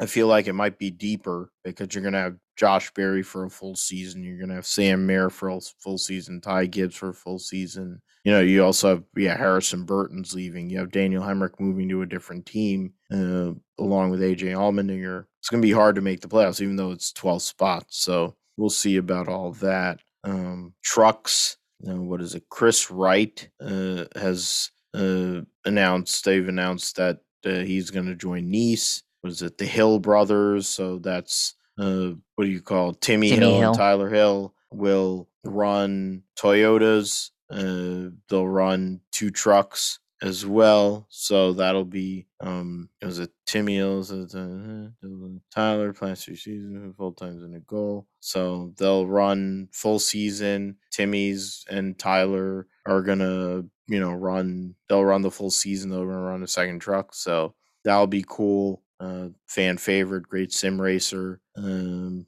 Dave Gilliland. Yeah, we said was it that's last week. Yeah, David Gilliland's gonna run three three trucks or whatever with Hailie Deegan, Knob Gobbler, Hailie Deegan, um, most popular driver. And um, yeah, Lucas Oil Raceway now. Um, been it's hard for me, like you were talking about Raiders, Oakland Raiders. All uh, they've had so many names for what is now back to Indianapolis Raceway Park. I just call it IRP. I don't care what the hell. Yeah, same. And now it's now it's the IRP again. Uh, it just has the Lucas Oil name on the front of it, but it's IRP. So that's good. Um, I guess there was a whole lot there in regards to NASCAR side. Is there anything that stood out to you in regards to any announcements that came out, Josh, or anything you want to kind of get more detail on before we get into the IndyCar side? I mean, not really. I mean, there's kind of just like the normal winter news. I mean, don't know if you mentioned Dale Jr. You know announcing his car for uh, Martinsville. So good It did. paint scheme there. Okay, yeah, he did. So um, yeah, paint paint scheme there looks pretty nice. Uh, looking forward to see what Dale Jr. is able to do at Martinsville in the uh, Xfinity car. Uh, it's got a good track record in Cup Series, so uh, looking forward to see what he does there in Xfinity car for uh, you know once a year start uh, in that series, and then yeah, I mean pretty much everything else. Um, Lucas Oil Raceway. I mean it's uh, yeah, we still call it that, and we got used to that, and now it's going back to IRP with the Lu- Lucas Oil uh, prefix in front of that. So it should be interesting. They should have been back at that track, should have never left uh, and gone to the big track. Uh, should have stayed there, but yeah. Other than that, uh, pretty pretty much typical uh, off-season news uh, for all three series, mostly. Yeah, that's and I think there'll be more stuff trickling out as we go along. I think when we come back from the Christmas break and New Year break, it will take there'll probably be some more uh, stuff because the Clash comes up in early February anyway. So you know, truck series stuff hasn't been announced. There's some Xfinity stuff that hasn't been announced, so we have to hear about all of that. Uh, the uh, IndyCar series, uh, the what do you call NTT Data IndyCar series? We got. I think the big news of today was uh, Paul Tracy, um, noted necklace um, dimwit and uh, uh, purveyor of a lot of um, theories um, got dropped by NBC. Um, the way they're selling it is well, they weren't able to work with his schedule in that he was going to run SRX and possibly run LMP3 cars. The I have a hard time believing that considering Townsend Bell drove a GT car for the last however many years and they were able to um, work with his schedule. Um, it's probably it's code indicative of they didn't want him anymore and they want James Hinchcliffe, um, which makes sense because it's an immediate improvement. Not an improvement in regards to total results and championships and all that, but James Hinchcliffe is actually He's a good better at the announcer. job. He's a better announcer. He cares. He's not a dick. Um, that's it might cost us a guess, but the reality is that's why they got rid of him. They want to prom- they want to actually upgrade the booth, give a little bit more gravitas, um, considering they're going to be running more races on NBC. Um, so in the end, they're trying to, and it's it sounds like based on what Marshall Pruett's saying, there might be some people that have been around for a while. Hopefully, it's Jon Beekhuis coming back Yeah, he needs to come Um, back too. and that would be a really good that would continue to like build up a great um, team i'm kind of thinking that kelli stavast after the whole lgb garbage um, she might end up just getting switched over there and they might find like heather they might move like heather to debow or one of those other ladies that are um, running that are covering NASCAR, uh, you know, either on radio or whatever, might move them onto the TV side. Might move Dillon Welch up too. Um, he well deserved. Uh, congrats to him and uh, um, what do you call what's her name? Hannah Newhouse on their engagement. Um, fact is, Dillon Welch is a pretty good midget car racer, and Hannah's a good stock car racer. So that's uh, great to see those two um, getting. We'll be able to tie the knot. I would like to hear uh, Vince Welch's speech and hope it would be anything close to the guard the, the his gateway call with um, Ross Chastain because you wouldn't know if he was having a stroke, taking a shit, or pissing himself um, with that call. Um, it was a Jack Aitken tested. You had Nyck de Vries, the defending Formula E world champion. People were butthurt about him being part of Autosport Driver of the Year. Like I guess the uh, Kyle Larson zealots couldn't understand how he could be ahead of him. Uh, he led the uh, set pace in his debut at Sebring, so I mean there is that. Um, attempt to return to form, downsizing his calendar. What the heck was he doing other than oh, so he's not going to run the off road stuff and Yeah, sports cars sport, for yeah. Alexander Rossi there. Try to just Yeah. focus totally on Indy cars and try to get back to that and possibly win second Indianapolis 500 and try to finally get the IndyCar title that uh, we thought maybe he would have gotten by now. Yeah, and like I was, uh, and that's I mean that's a good point. That's what I figured. But according to Vasser is full time IndyCar. Yeah. Um, so they're not going to run. So Vasser and Sullivan are not going to run this coming year. Um, they are, or they might try to deal with other teams for this coming year, but they don't know for sure. David Malukas is going to end up uh, driving one of those cars, as I said, the runner up in the Indy Lights Championship last year. Uh, will be in the flagship 18, uh, the 19 car, what has become the 51 car. We don't know who's going to be in that one um, as of yet for uh, Vasser Sullivan. Um, you know, talking about stories about how all these tests, all these drivers that are in the IndyCar series are running the 24 hours of Daytona. Um, Yeah, it's gonna be 24 hours of IndyCar there. IndyCar, yeah, that's what that's the story that Pruett put up there. Um, is a, I mean, Nyck de Vries led Callum Ilott, Stoffel Vandoorne, his team, his teammate at Mercedes EQ, and uh, Jack Aitken uh, for Formula One test driver, Formula Two driver. You know, so there's that's all Callum Ilott's another guy who's been in Formula Two, who's gonna run next year full time for Juncos Hollinger. Um, so it's interesting to see all these Formula One guys there. Um, they're talking about it. The the rumor that might be able to uh, run in IndyCar. It looks like Nyck de Vries has connections to Toyota in uh, WEC, so that could go and affect his availability um, for a possible IndyCar opportunity. But I guess the Vasser Sullivan thing going away is not great, but then also you consider their situation in sports car. It seems like a lot of things are changing there because they've had a good sports car program with the Lexus, but you know there's a lot of changes going on in general. They're not they're out of IndyCar at least temporarily, but you know I figure they're gonna whether it's Ed Carpenter Racing because they need to to get they need sponsorship for the 20 car um, to run it. Uh, you think that that might be a place, a landing spot, so that Ryan Hunter-Reay could stay on the grid.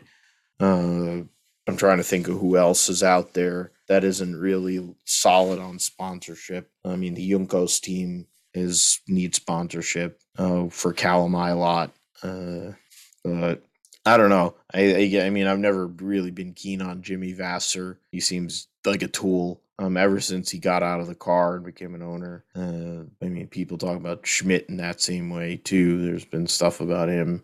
Now he's like the executive chairman, like he's got the figurehead role at the McLaren IndyCar team. Um, same kind of way. I mean, I guess it's similar to what Petty's doing, Mr. King's doing with Maury Gallagher's team. But um, other than that, I mean, it shows you how good and deep the IndyCar series is, where these Formula One, Formula E drivers, guys who are world champions, are wanting to drive an IndyCar and actually compete in this series. Um, and that's that's why it's so competitive. It's why uh, Jimmie Jim Johnson had such a hard time uh, coming to uh, to IndyCar and uh, competing and in his mid 40s. You can't. It's no joke. You have to be on your A game to run well in IndyCar and uh, possibly compete for a championship. Yeah. Now, go ahead. No, I mean you. Well, I guess what I was going to say was like Um, because I was just saying, yeah, go ahead. But like, no, I mean, actually, what I did want to say is like, you know, for IndyCar versus Formula One, the uh, Indy, you know, the Formula One FE Formula Two drivers coming over here, they actually have a chance to win uh here, but you know, Formula One don't really have that chance unless you drive for Red Bull, Mercedes, even McLaren. Uh, if you're outside of that or Ferrari, you don't really have a chance to win. You know, over here, America, at least uh, with the way the formula works here in IndyCar, you actually compete, and it still allows them to uh, win while the best teams still win the championships. So there's that balance there. You know, with uh, Chip Ganassi racing. Andretti, uh, Penske still competing for the IndyCar titles, where you may have that one-off race where a driver like Romain Grosjean or uh, you know any of those guys can still come up and uh, potentially win a race. So there's that balance and shows the credibility, I think, and um, competitiveness of the series. Yeah, I mean Conor Daly led the most laps in the Indy 500 this past year, I think. So, and he did that for ECR, and uh, Rinus VeeKay won a race. Uh, you have trying to think who else like went off kind of guys. I mean Pato O'Ward that that's a McLaren team now, so they're basically pseudo big team. Uh, you have uh, I'm trying to think of yeah, Marcus. Yeah, that's Ganassi. Um, like three the three full time Ganassi cars, all one. Uh, you know, in Penske, they had three drive or four drivers, and three of them won. The Meyer Shank deal didn't have or had Helio. Um, Andretti. Trying to think of um, did any? I, I don't think Andretti won or they didn't have a win this year, right? Yeah, Ryan Hunter-Reay No. definitely didn't. I know. Yes, Rossi did. Colton Herta. oh, Colton Col- Herta. Sorry. yeah. Colton Herta was the one guy. Yeah, he was the one guy. Yeah, but other than that, they they weren't other that good. Yeah. And I mean, but you you could see like even there were days where Sebastian Bourdais, when he was driving a 14 car, which has been basically in the toilet, uh, was able to compete. And now that that's gone to Kyle Kirkwood uh, because Andretti, in for whatever reason, didn't want to keep him and wanted to take Devlin D. DeFrancesco's money um, for whatever it's worth. But uh, that's the kind of depth, you know, David Malukas of the first and second Indy Lights Championship are going to move up. The guy who finished like fifth or sixth is or is moving up too. Um, so there's a ton of talent that's coming into this series. So it shows you the value of of running really well and actually trying to be competitive and make things happen. In regards to uh, the GSP roundup, uh, more or less, I think the last roundup we're going to be doing for a little bit. Bathurst 1000 took place uh, last uh, weekend at uh, at Mount Panorama, and it was Chaz Mostert who set the lap record uh, 203 2033 uh, at on the mountain during the um, during the um, top 10 shootout. Uh, that's gonna be for 1000 yeah.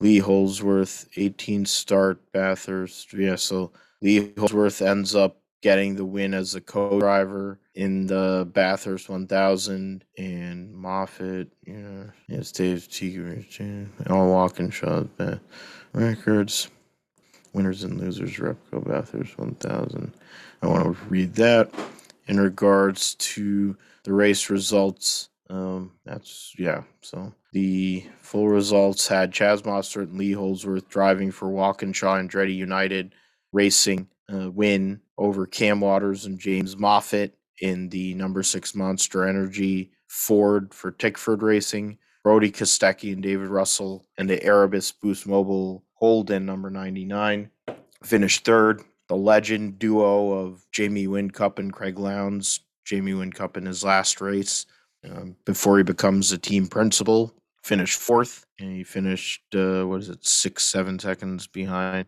Mosser and Hol- Holdsworth. I think the margin of victory was like three point eight seconds for Chaz for Mosser and over Waters Moffat.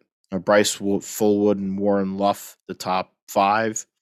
Fords didn't have, other than the six car, uh, only trying to look at it, two, three, four Fords in the top 10. Uh, the Davidsons or Davisons in the 17. Uh, Dick Johnson car started, what is it, uh, sixth and finished tenth. The trying to get into who else is there? Tim Slade and Tim Blanchard started fourth and finished ninth. Everybody else are Boost Mobile Racing, the Tickford Carver, Courtney and Randle moved up from 16th to finish seventh. So Percat Dalewood sixth, Courtney Randle seventh, Hazelwood Fiore eighth.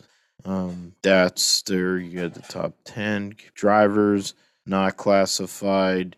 Uh, the Scott Pye, James Golding, 20 car crash. The Zane Goddard, Ojeda, 35 had an accident. Anton De Pasquale, Tony D'Alberto had issues. Brock Feeney and Russell Ingall, that was a off as well. And then Andre Heimgartner, Matt Campbell, I think had mechanical issues uh, in that car. trying to think there. So Shane Van Gisbergen, Garth Tander, Shane Van Gisbergen, the champion of the series, and Tander, the former champion and Bathurst 1000 winner, you know, started fifth, but they had mechanicals, they had issues. So that was the championship, uh, the last race of the Supercars Championship. Moving into the 2022 year, winners Red Bull, and then Shell V Power, and Will Brown, Jack Perkins. Yeah, they had problems, and then Team 18. Yeah, so those are winners and losers. The um, was it Zak Brown is uh, going to be able to drive uh, the looks like a DeKon Monza of yeah the Allan Moffat uh, Allan Moffat's Chevy, yeah, so DeKon, Chevy DeKon Monza um, in the IMSA series in 1975. Wow, who knew that? Um, so that's that'll be cool for Mostert, who dovetails his running in in supercars with um, sports cars and GT3 outings. So we'll see if he comes back over to the other side of the grid. Not the. Yeah, Shane Van Gisbergen's running 97. Uh, when you come to 17 and kept to China. It's the same thing, and that's one thing that I, I I don't know about you, Josh. I I find it kind of sad that's gone away in racing. Uh, not these drivers want to keep their number, and I know that there's the identity and the merch and all. But I also think it's cool when you're the champion, you run the number one. I mean, in NASCAR, you can't really do that, but in other series, you can. And it's not like somebody's going to take your number anyway. That's your number, really. Uh, it would be cool to have seen Lewis win uh, some of these world championships with the number one on his car, but he hasn't because he's committed to 44. It's similar to MotoGP, all these world champions won't run the number one. Now, like supercars won't run the number one. I, I always remember looking at the number one plate. You know, they always talk about it in Supercross, getting the number one plate. And that's one place where they definitely run it. Um, they also go and identify the points leader with a red backing too. But I don't know what you think about that. I, I mean, I know that it it's cool, especially in world motorsport, to run the number one. I think it speaks to all the work you did, all the effort it takes for all those people to make it happen. I think it's recognition. It's something that's worthwhile. Uh, but it doesn't seem like dri- drivers want their own identity, I guess, in the new age. Um, they want to keep their numbers. SVG is going to keep the 97. So um, I'm assuming uh, next year they might run the 88 or 888. I don't know how it'll be for the Ampol team, but uh, they're going to be running Chevy Camaros and all that. So uh, I mean, I think uh, I don't know what you think about the numbers. I know in iRacing when you run, uh, depending on the race, or fixed or not fixed, like they give you numbers. But uh, yeah, so and I mean in iRacing, that's based on the ranking that you have, whatever your they they call it the iRating, whatever your I rating is relative to the field. That it's basically like the order, like whoever has the highest iRating gets number one, and whoever has the lowest one, you know, gets whatever the lowest number that the game generates or whatever. So that's how that works.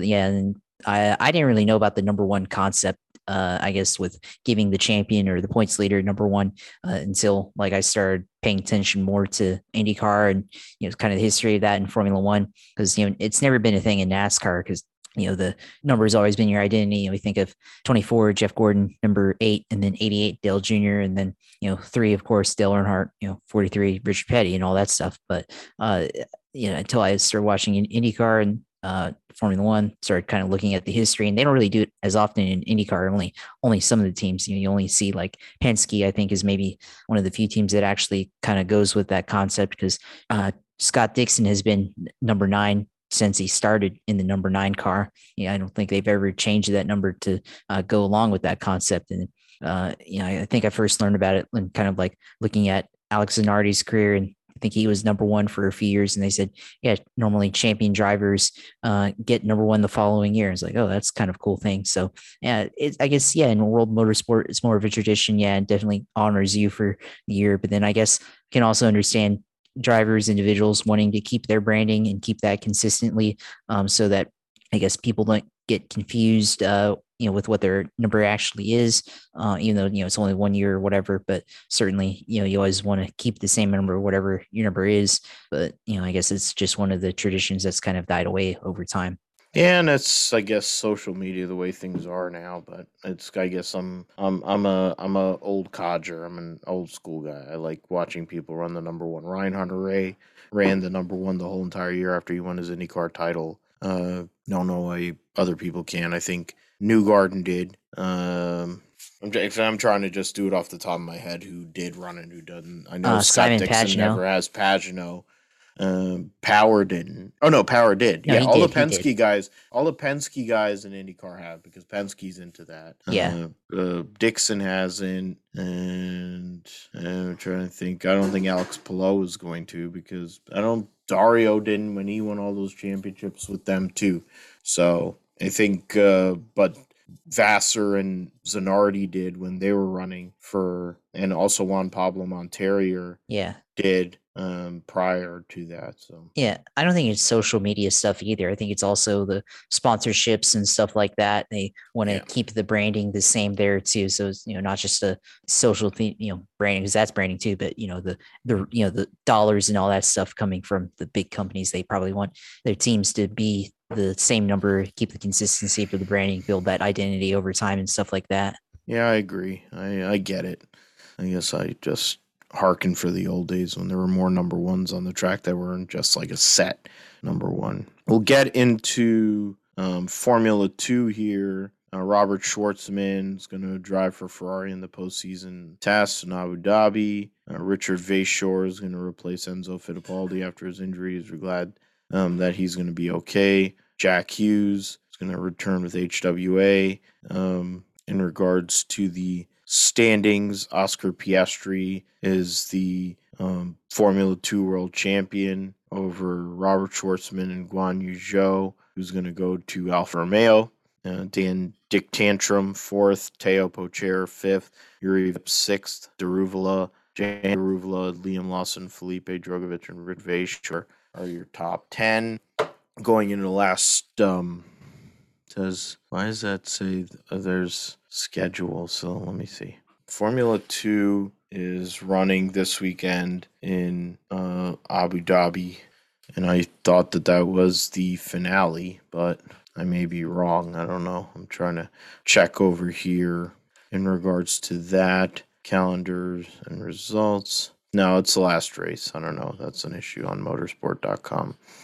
Uh, in Jeddah, last week. Marcus Armstrong won the first sprint. Piastri won the second sprint along with a feature race, but Piastri is going to end up sitting at home or sitting in Formula Two instead of uh, winning or going up to Formula One. And Shwartzman second, he'll get those tests of Ferrari. Of course, Joey said he's going to go up uh, to Alfa Romeo. The so we'll see what happens with that. There's some driver changes trying to and it's the track changes, which we'll get into now. So the Abu Dhabi Grand Prix, um, I kind of said what I was thinking about it, but there are changes to the track, Josh. Um, there's gonna be um, it's gonna be altered a little bit in regards to the track uh, layout. They're gonna make from instead of having a chicane between turn four and whatever now is that hairpin turn five they're just going to have that straight run out from turn, or more or less a straight run out. I mean, it's a fast run out from turn one all the way to turn five, hard braking. And then they changed six and seven, um, or after the six, seven chicane. Now that's the same. Um, I think they reprofiled turn nine uh, to go and make it a little bit more easier to get through.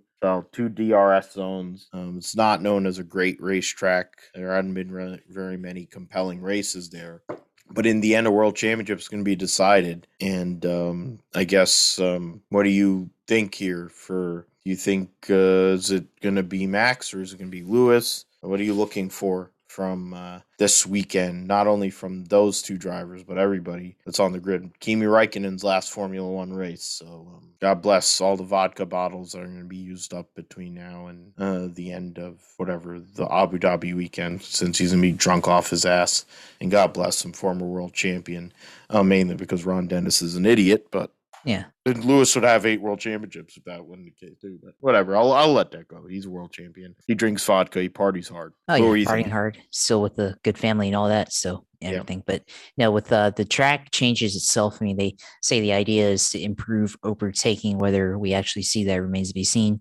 Um, but if it does, I mean, it could make this Grand Prix very interesting, uh, especially depending on, I guess, the the cars that both the Red Bull, Mercedes bring for Lewis Hamilton and Max Verstappen. If they both kind of have equal cars, which you know have no idea, but you know if there's a point where both of them are kind of like on the same type of pace and and you're not really sure who's going to come out of it in front.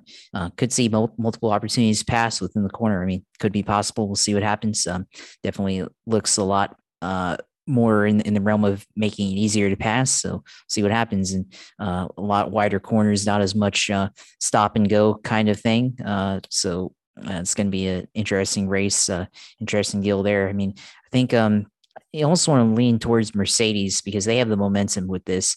Uh, they have the history at this racetrack. Probably should have won this race last year. Remember, they uh, ran it, and George Russell had his deal when he replaced Lewis Hamilton uh, and should have won that. Uh, but they had the botched pit strategy there and should have won that one. Instead, Max Verstappen wins that, drives away from the field.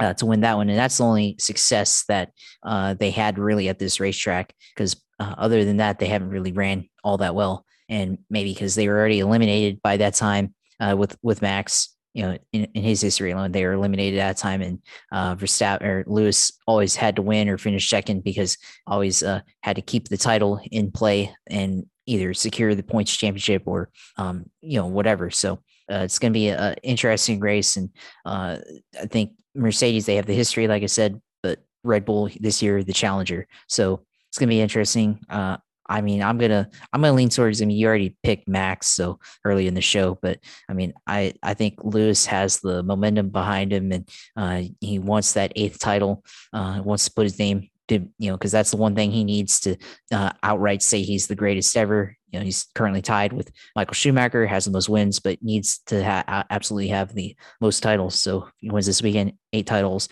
104 wins. So uh, I would qualify you as being the greatest Formula One driver of all time, and certainly greatest in this era. So that's what he needs to do, and we'll see what kind of driving tactics uh, both these guys have. Expect expect them to release for Lewis to be clean for the most part, and I think Max.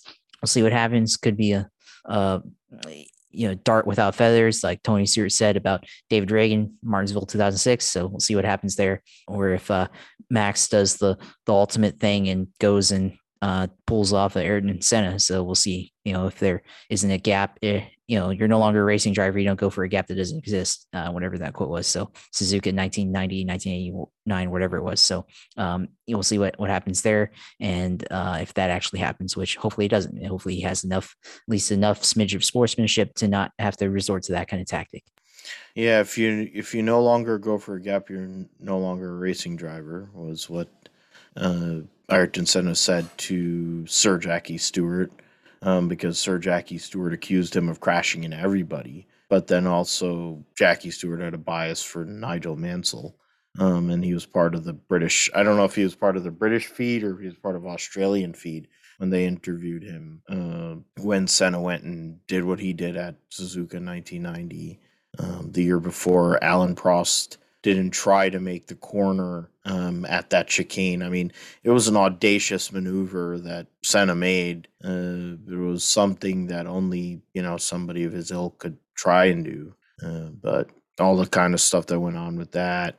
1990, what is it? Michael Schumacher at Adelaide 94 after he hit the wall. And uh, basically similar to what Lewis did, didn't know what to do, kind of got brake tested and whatever. In the same way, Damon Hill was like, "What's going on? He's slowing down. Whatever. I'm going to go past him." And he drove right into him. Cost his suspension. Cost uh, Damon Hill world championship.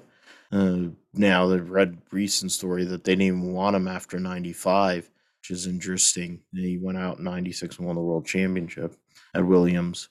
Then you have '97 uh, when Jacques Villeneuve was uh, uh, in the Williams. They were doing stuff in qualifying. Where Ferrari was with Eddie Irvine to block them, and then in the race, uh, Jacques Villeneuve was able to go and have enough pace where he caught Michael Schumacher, and Michael Schumacher crashed into him to try to prevent him from the world championship. And in the end, he the the Williams car was fine. Uh, he was able to drive through, but in he also let go of positions, which in turn basically made David Coulthard a number two driver because he ended up giving Mika Hakkinen his first win. Um, I mean, to be fair, I'm curious to see if those changes will make a difference in the track. I'm not so sure if it will or not. Um, I've been picking Max because I don't know if it's a reverse mojo thing. I keep on doing that, and I think uh, some weeks you've been Josh, you've been picking Lewis, but other weeks you pick Max. We go and agree, but I feel like at the end of the day, they've done all this. They had the better car most of this year. The rake is lower, all that. Max has been had questionable decisions all year and for many years, but he's also driven very well at other times. Uh, that's why I feel like he's going to win it. Um, they're slow pull, slow playing it, sandbagging it, and they're just going to come out and win uh, the race. Um, that's if he wants to win the race. If he wants to make sure Lewis doesn't finish, I feel like Max is capable of doing that too. Um, it would put in a theoretical asterisk around it if he has to run over, run into Lewis in the final race to determine it. They're like, well, he did that shit and he went and ran over him at, at Silverstone. It's July. At least uh, Max was able to go and respond and put himself in a place to compete. Um, I'll say Max. Um, in regards to the podium, Max Lewis. Uh, and I'll just go with the wild card and I'll go and say Daniel Ricciardo in, third to finish out his season. But yeah, that's that's the Formula One. I mean, in the, all those other points battles are not you know as big of a deal after we ran through them. So uh, I'm gonna switch to you, Josh, in regards to the NFL. You can go and rant about uh, free James Robinson. You can rant about um, because I went off on a tirade, so I'll I'll let you go off on a tirade on your Jacksonville Jaguars. Yeah, yeah. This was um, yeah. I don't know what to say because like with the Jaguars, like I mean, it doesn't really matter about the the game itself. They lost thirty seven to seven. I mean, uh, a lot of the issues they've had throughout the year, no offense, um, whatever. But um, we knew all of that coming in that they were going to struggle playing against the Rams defense. Uh, Jalen Ramsey, this is his revenge. Well, it's not really his revenge game anymore because the people that uh, managed him back in 2019 when he left the team and when he got traded are no longer there. Doug Marrone, he's cool with him, but he's no longer there. Dave Caldwell uh, had already been uh, fired a year ago, so it doesn't matter. But now um, Urban Meyer uh, is in this uh, 12 games or so into his Jaguars coaching tenure and has already managed to angry make everybody angry. The team is worse than what it was a year ago. Uh, I mean, even though they only had one win, at least um, they were competitive and they had uh, something. And and there are some parts that are competitive here. The defense is, uh, I think, better from a, a, schematic standpoint and somewhat of a, a game or um, execution standpoint, but um, still uh, the offense is not where it needs to be. And overall, I think it's very devoid of talent uh, as a team. And I think Doug Marrone were still a coach, would have uh, five, or I would say five wins, but we, would have at least a handful of wins. We would have definitely more than two wins. I'd say at least four wins. Um, Doug Marrone, if he were the coach of the Jaguars, uh, he would have, and still not great, but at least maybe Trevor would be a lot better, uh, a lot better position than he is now because Trevor Lawrence has regressed. He has uh, not played as well in recent weeks. The offense has struggled. I, I you know, pre pre snap, he's done a lot of good good things. Uh, been able to put the ball in the in the the correct areas uh, where you expect it to go, where the play call expects it to go.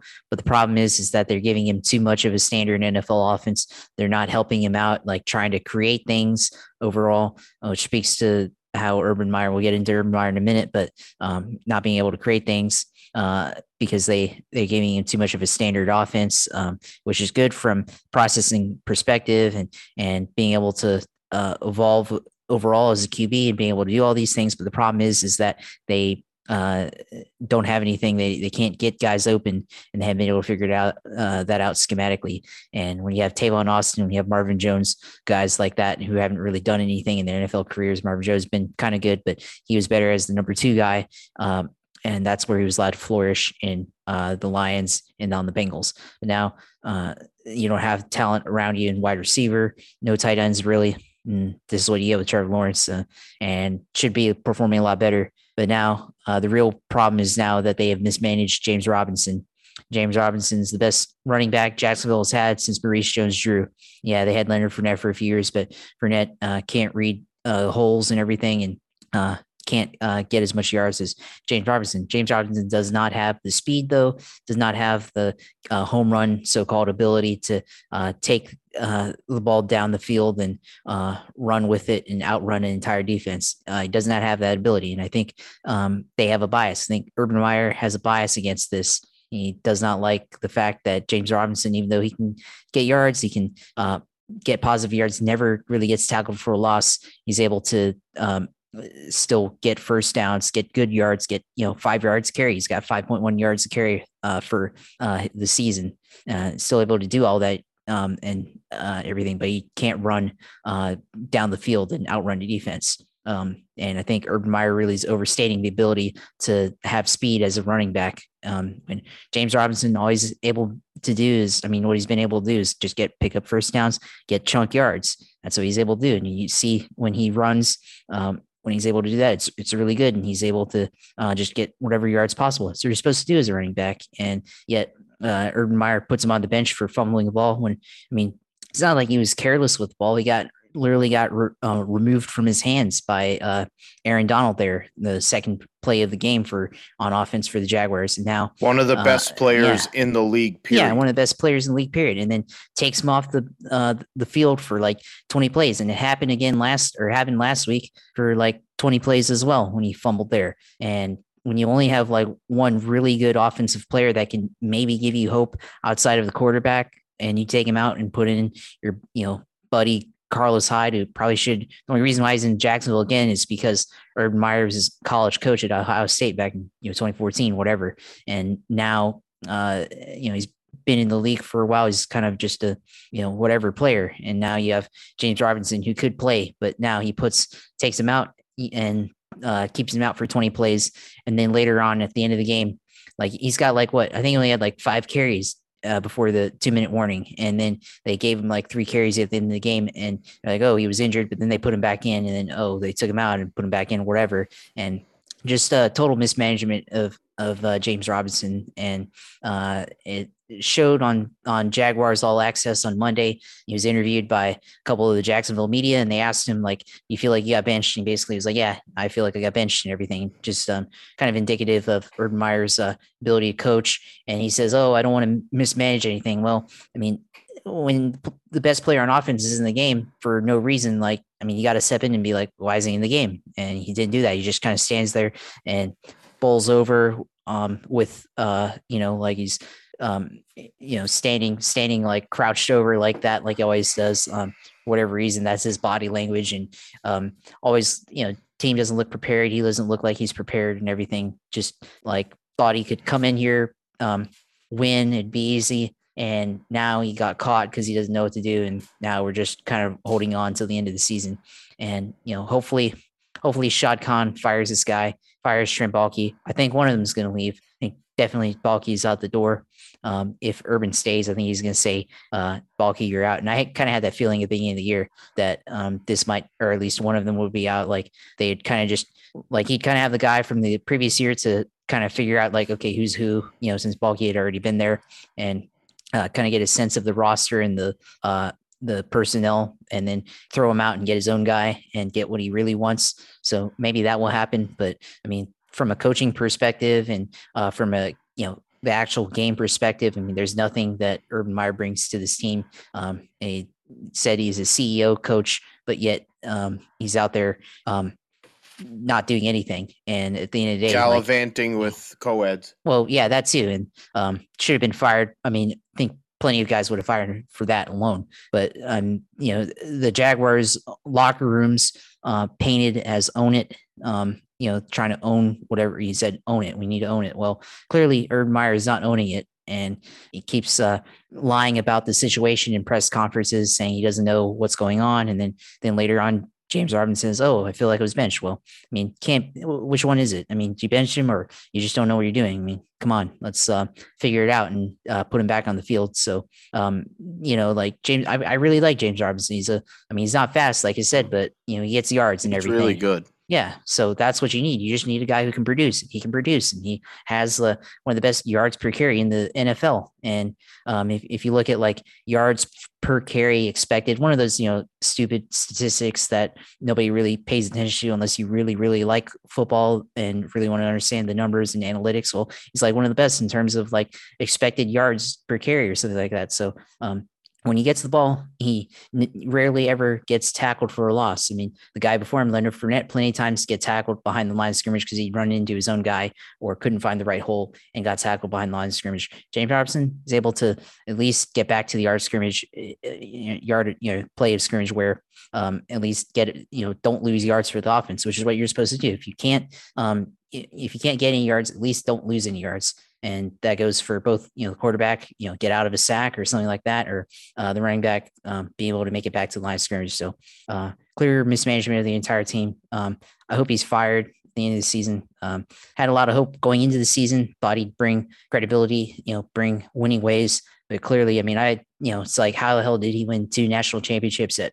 UF? How did how did he win at Ohio State? I mean, it, I feel like uh, a lot of people's minds been blown on how he's even able to do that. And the only reason why is because he's just able to recruit people, and that's what he's able to do. Well, not working in the NFL because it's not college, and certainly, um, if he's still here, they're gonna have a lot of problems recruiting people in free agency, and just gonna be Trevor Lawrence and a bunch of nobodies uh, here pretty soon. So we'll see. I mean, uh, I'm going to the game, uh, home game against uh, the Houston Texans. I'm gonna uh, have a sign. I think I'm gonna figure out how to get a sign, uh, paint or not painted, but print out a picture of Shad Khan when he purchased the team, holding up a Jaguars ticket, saying this will be the hottest team or in, in town or hottest ticket in town.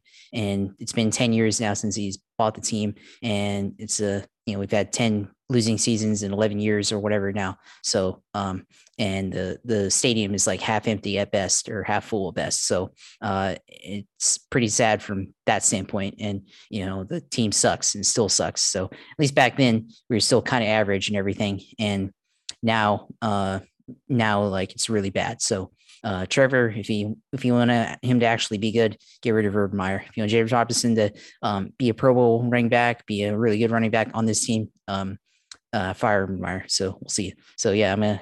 Yeah, I was gonna say like, is this the hottest t- uh, ticket in town with the sign with the picture painted or printed on there? Uh, we'll see if I can do that. I mean, uh, my Twitter picture is "How is your Jaguars day game day experience?" and it's got like the three happy or three faces: a happy face, uh, medium face, and the sad face. I had the marker. Well, somebody else like took a marker, circled it, and then they drew some uh, tears on it, you know, showing the sadness. And that's that's my Twitter picture. Uh, maybe bring that sign too. And then gotta, I'll, I'll tell you offline after the show. Uh, keep it secret right now, but gotta, I have an idea for, I guess, a fan costume that me and my friends were talking about the other night. Um, which should be exciting. It might actually get us viral if it's ridiculous enough. So uh, we'll we'll we'll talk about that after the show, and hopefully I can remember to do everything to prepare for all that. So we'll see. Well, got well, we should. Um, Yeah. we're we're trying to bring on some bigger guests here. I know on the sim side you've got that covered with the paint schemes. We'll probably gonna go and we could probably go and combine it. We could go and do a combination of your costume and that paint scheme, and that'll definitely go viral, especially if you run up front. Um, that's the thing. I needed to give you equal time because after what I said about Max Verstappen and everything, so I knew you were not happy about what happened with uh, your Jaguars and the fact that Urban Meyer and with all the coaching changes. I mean, hell, Mario Cristobal decided to leave Oregon, where he's been winning 10 games a year, to just go back to his alma mater randomly, but they give him $80 million. So, yeah, sure, I would do that too.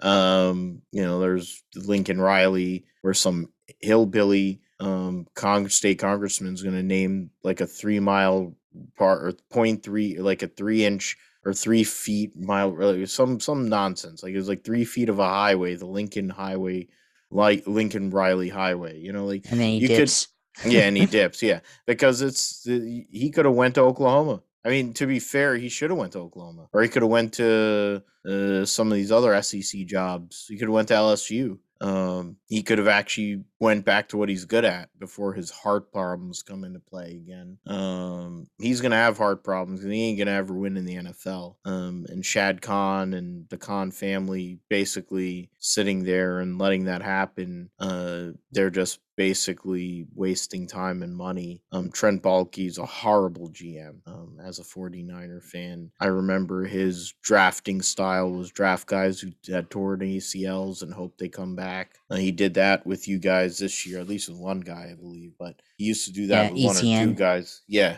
and the ETN didn't even get to play. I mean, he doesn't play James Robinson, so could you imagine he wouldn't play James Robinson or ETN? He's trying to get Trevor Lawrence killed back there Well, with he's the awful play Yeah, I mean, calling too. Yeah, I mean the play calling sucks, but I mean, yeah, I mean, I th- I think with the uh ETN, like that's a perfect example. Like they needed a wide receiver, and they're like, oh, we need speed, and they went and got a guy. I mean, yeah, Travis Etienne's got speed, but um, they could have just gotten a regular wide receiver. They could have picked um Elijah Moore or somebody like that uh with the 25th overall pick, and it's like we we traded Jalen Ramsey, who's now in the the LA Rams, and um I mean, I didn't like how it went down. Like he should still be here. I didn't like, but then the, way he kind of uh, left uh, really rubbed me the wrong way. I was really kind of pissed about that at the time because uh, the way he kind of you know portrayed his side of the deal. I mean, I didn't like how Tom Coughlin, Dave Caldwell did their end, but you know, I didn't like how Jalen left on on his part too.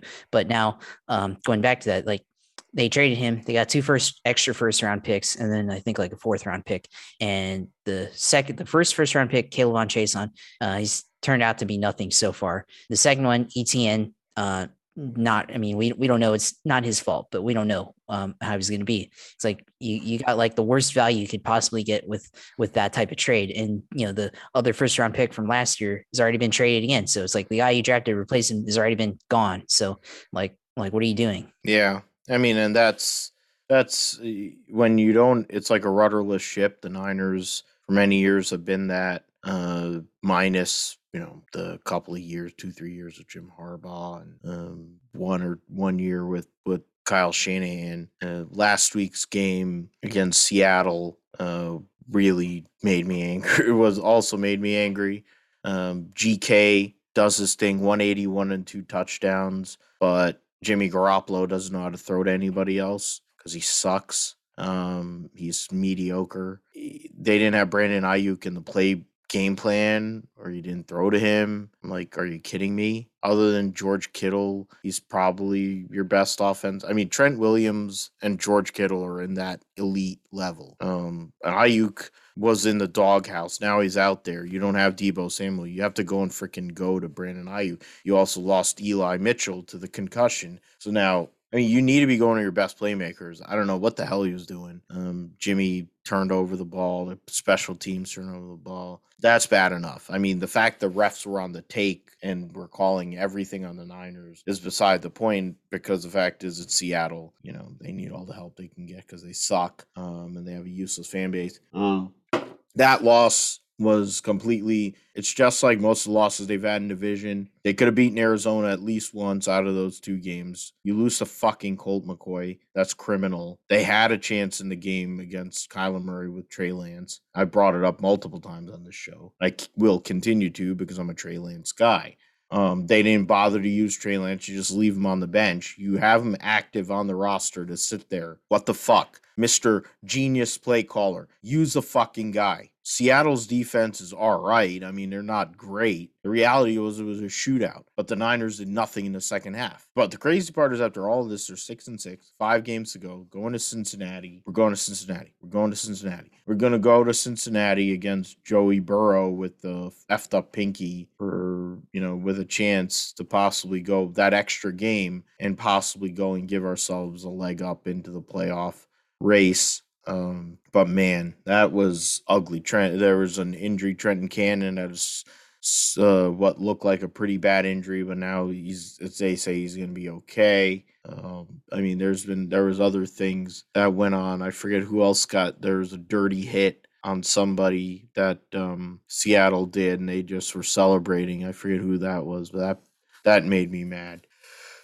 It was uh, it's it's like they should have won that game. They win that game. We're in a different place, Niners, but you know, it's Niners. I, I've gotten used to it just going and pulling my heart, ripping the heart out of me. That's why they're six and six. They're a 500 team. To be fair, considering what the last 20 years have been with the 49ers, where basically they've only won for maybe about six of those years, being in a position to win in December, possibly get into the playoffs whatever that's going to land or mean uh, is meaningful. But you waste one of George Kittle's best performances, him tiptoeing down the sideline on the one touchdown. I mean, just running over people because he's George Kittle and he's not human. Um, I keep on saying, whichever company in wrestling, whether it's Shad Khan's company or the other one wants to run wants to hire him they should hire him. He should be doing prom he should be cutting promos whatever. I would sign for him because i'm a cm punk guy at aew let gk come in and they go and run and they do the same thing as like how they had a bash at the beach in 96 with like karl malone versus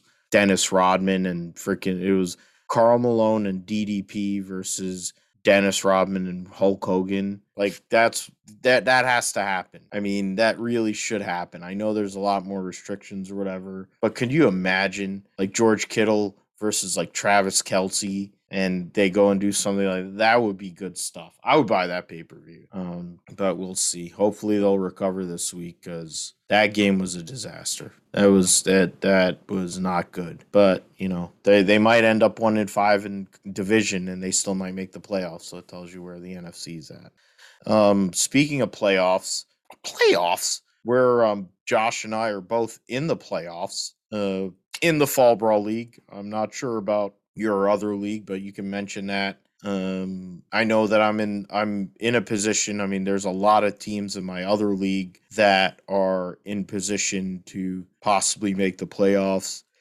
In my other league, the league I won last year, league that that appears in my my podcast. You watch it on YouTube because it is on my YouTube page. My championship is over here says 2011 on this one part because it was from 2011 when I won that league the first time. And then on the other post on the little platform over here, I wrote Smoke Hall of Fame 2020, which was my team name, and I wrote it over here. See, I'm gonna bring it over here. I'll give it'll give us a reason to be on YouTube the way that they have on Grid Talk. So I'm trying to zoom in here. Yeah, there you go. Smoke Hall of Fame 2020. That was my championship. It tells you that no matter what's been going on in fantasy this year, I know how to win championships, but Yeah, um, it's a good I'm in a battle there. Yeah, it is. He, the guy did. Uh, the guy was really into it, and he he sent it. I'm like, are you kidding me? You give me this trophy?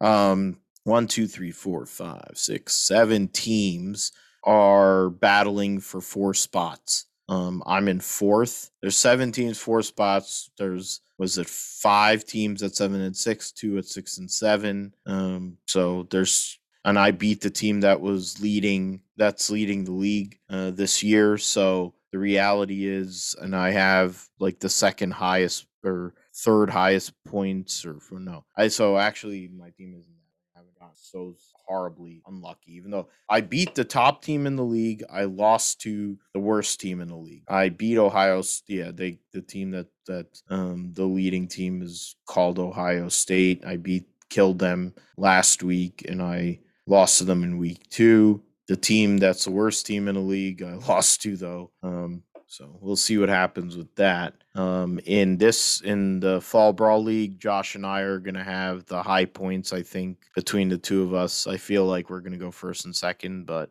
we'll see what happens with that. I kind of think that Josh is going to beat me anyway. Um, so I'm already prepared for that. I mean, Josh talked a ton of shit, whatever it is for Josh. I mean, Josh is is very he's cool and calm and but when he talks crap, it's very aggressive because you don't expect it and it's like it's very hurtful because he says it from he says it from you know it's like from the soul you know like he takes it out from the soul you know? It seems like something like you would think from like uh you know they do in a w like you cut a promo and he cut that promo all those weeks ago and it still it still hurts but the reality is we still have been doing the show and we're still friends and the reality is i, I already figure he's going to win this week so that's fine. I, I i'm locked into the playoffs. I know i'm going to be in the playoffs. The only thing i want to do is make sure that i'm not playing you again next week. That's all i care about. It, it, if we play each other in about three four weeks time that's fine. If we're playing for a championship I could deal with that. And then I'm going to be drunk enough that I'm going to say some fucked up shit. And then at least I can defend myself. But this week, all right, you, you won. That's fine. But um, you're, you're third. Um, even in double, whatever the double point win thing, whatever the fuck it is, you're third and I'm fourth. Uh, we have two of the best teams in this league. We belong in the playoffs. Um, I know that this is what you're looking forward to this team and your other team because your actual team is not good. So Yeah. So I guess I should probably ask you about this, but so the seating right now, I guess for fantasy, like so Vic's in the playoffs, Wilson's playoff, I'm in the playoff now, and you're in the playoff. Um, so there's only four teams, right, that can go for the fantasy championship in this league, right? Or is there any more? no, it's six teams. So we're playing next week. We're playing next week. Three top two teams get a bye. So you have a possibility actually of getting a bye if Yeah, you um, win and One, stuff happens. yeah, Wilson will, yeah. Okay, I, I got you there. Okay, that makes makes sense, I guess. Yeah, because I thought it was going to be a, a four team, uh, yeah, a four team playoff, and then everybody else just plays them, um, you know, for the consolation. But okay, that that that that works then. Okay, so there's that, and yeah, so yeah, last week, I mean, if I didn't lose, because like I sh- I don't know, there's a uh, there was one game that I yeah, I think I lost to like Nikki or somebody like that that I shouldn't have lost to, and then if I would have had that and I you know had beat Wilson because uh, New England Patriots just went and put a number on Buffalo Bills on Monday Night Football. Um, I mean, I'd be sitting in second right now. So uh, there's good chance I probably could have been sitting second uh, if things had gone right for me, and even the lead if uh, you know everything went right there. But you know, second I think is a little bit more realistic there because I um, first I'd have to take uh, a few more losses away, and you know, there's mistakes and stuff. I mean, I'd rather just factor in for one rather than several others. But um, that yeah, that's good in there. This is the league I paid money in, so you know, got to really try to win this one, which kind of what I've been doing. And um, you know, stacked up beginning of the season, I think I was more wide receiver heavy, and now this one, uh, now more uh, running back heavy. You know, the the the game changes and everything. You know, throughout the season, we're down to December when defense matters more, running the ball run uh, matters more, uh, especially as you uh, head into the uh, NFL playoffs. So you know that was kind of the philosophy change there, and is you know able to do that with you know a little bit of uh, trades and finagling and all that stuff. Um, so we'll see how that goes. And then my other league, uh, I do need to win to get in, and I, I play my brother this week, uh, so it's going to be a bit of a tough matchup because he's got the best team in, in that league, and um, I yeah I have to. I I'm first in my division, but I got to win to get in because uh, the other guy behind me is only one game back, and he wins, which is projected to win, and I lose, then that's it for me, and uh, be out of the playoffs, as that's a 14 playoff there in a 13 team league, and the rest is consolation uh, there for the uh, fantasy 13 team league. What's what Yeah. what where are you running it at? ESPN, Yeah, it makes The- sense. Yeah, yeah. That's mean, I like- Yeah, I mean, I like ESPN's like some of so Yahoo's um, interface like I think is good, but then like when you um when you play like when you're in the middle of the game and you want to see like the players like uh statistical like um stuff like when you when you see like it, it gives you like what they did, but then I want the point breakdown of like what they did to get those points. Yeah, and- I I hear you on that. I I Yeah. agree with that one. that's like the one thing that I like at least about the ESPN app is that um, you can see the points breakdown of you know what points were scored for that individual team or player, and then also like it is a little bit easier to see the uh, the uh, points or not the points, but the NFL games like that are uh, the scores that are going on because and you can click on it and get the the breakdown of the game and everything. Where uh, Yahoo, like you click on it and then it's like it takes you to like the game highlights and then it tells you that you can't watch it because you're in the wrong region or whatever.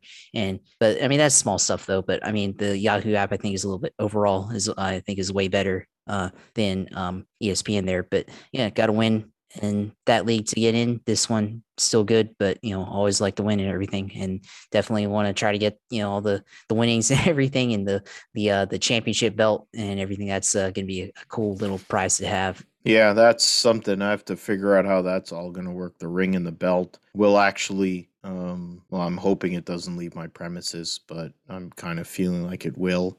I don't really want to pay the shipping. Um, if it is Vic, he can go and pick it up.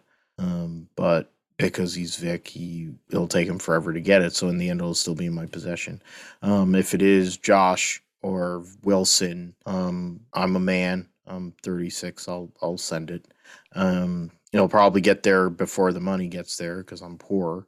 But um, either way, in my case, and it comes to this thing, I mean, we made that one trade, and it probably wasn't a good trade for me. Uh, but in the end, it's helped you. Uh, I have the depth, you know, I have depth at uh, running back as well. Even with that trade, if I, I probably wouldn't have had to make the trade for Najee Harris if I still had Austin Ekeler. But I made that trade. Um, so now I have what is it? What amounts to three or two definite elite running backs and Aaron Jones and Najee Harris. Also have Josh Jacobs who decides to show up here and there. I think he's been showing up more recently. Michael Carter.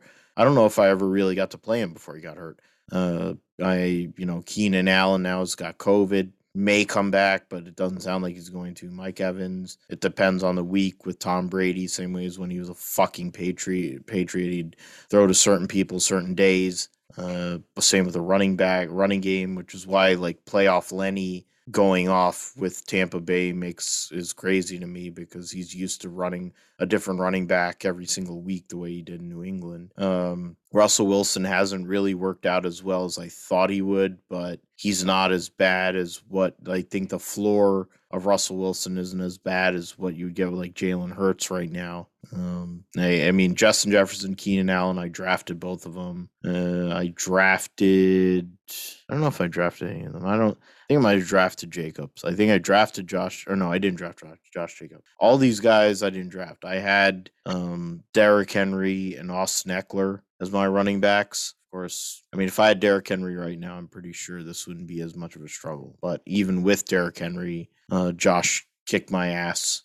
uh, weeks ago. I'm looking. I was looking at Josh's results so far at nine and four, and I mean, he lost to Nicky. You lost. You split with Wilson, and you lost to Nicky, who had a high point score a couple of weeks ago, and then had 87 last week. Uh, lost to Vic, which at the end of the day, I mean, everybody's losing to Vic. I split with him, and the loss to Luke. That's the one. Uh, a couple weeks ago, loss to Luke, who wasn't able to draft his team because he was coaching his uh, son's uh, flag football league. Uh, he finished in the top four last year. Uh, Josh also finished up there. Um, he was in the playoffs uh, last year. You made you were number two actually. You actually made the bye yeah. and then um, knocked off Wilson, but lost to Joe, who's had a lot of bad luck. Um, I ended up finishing fifth with a score that would have um, gotten me into the final if I'd actually uh,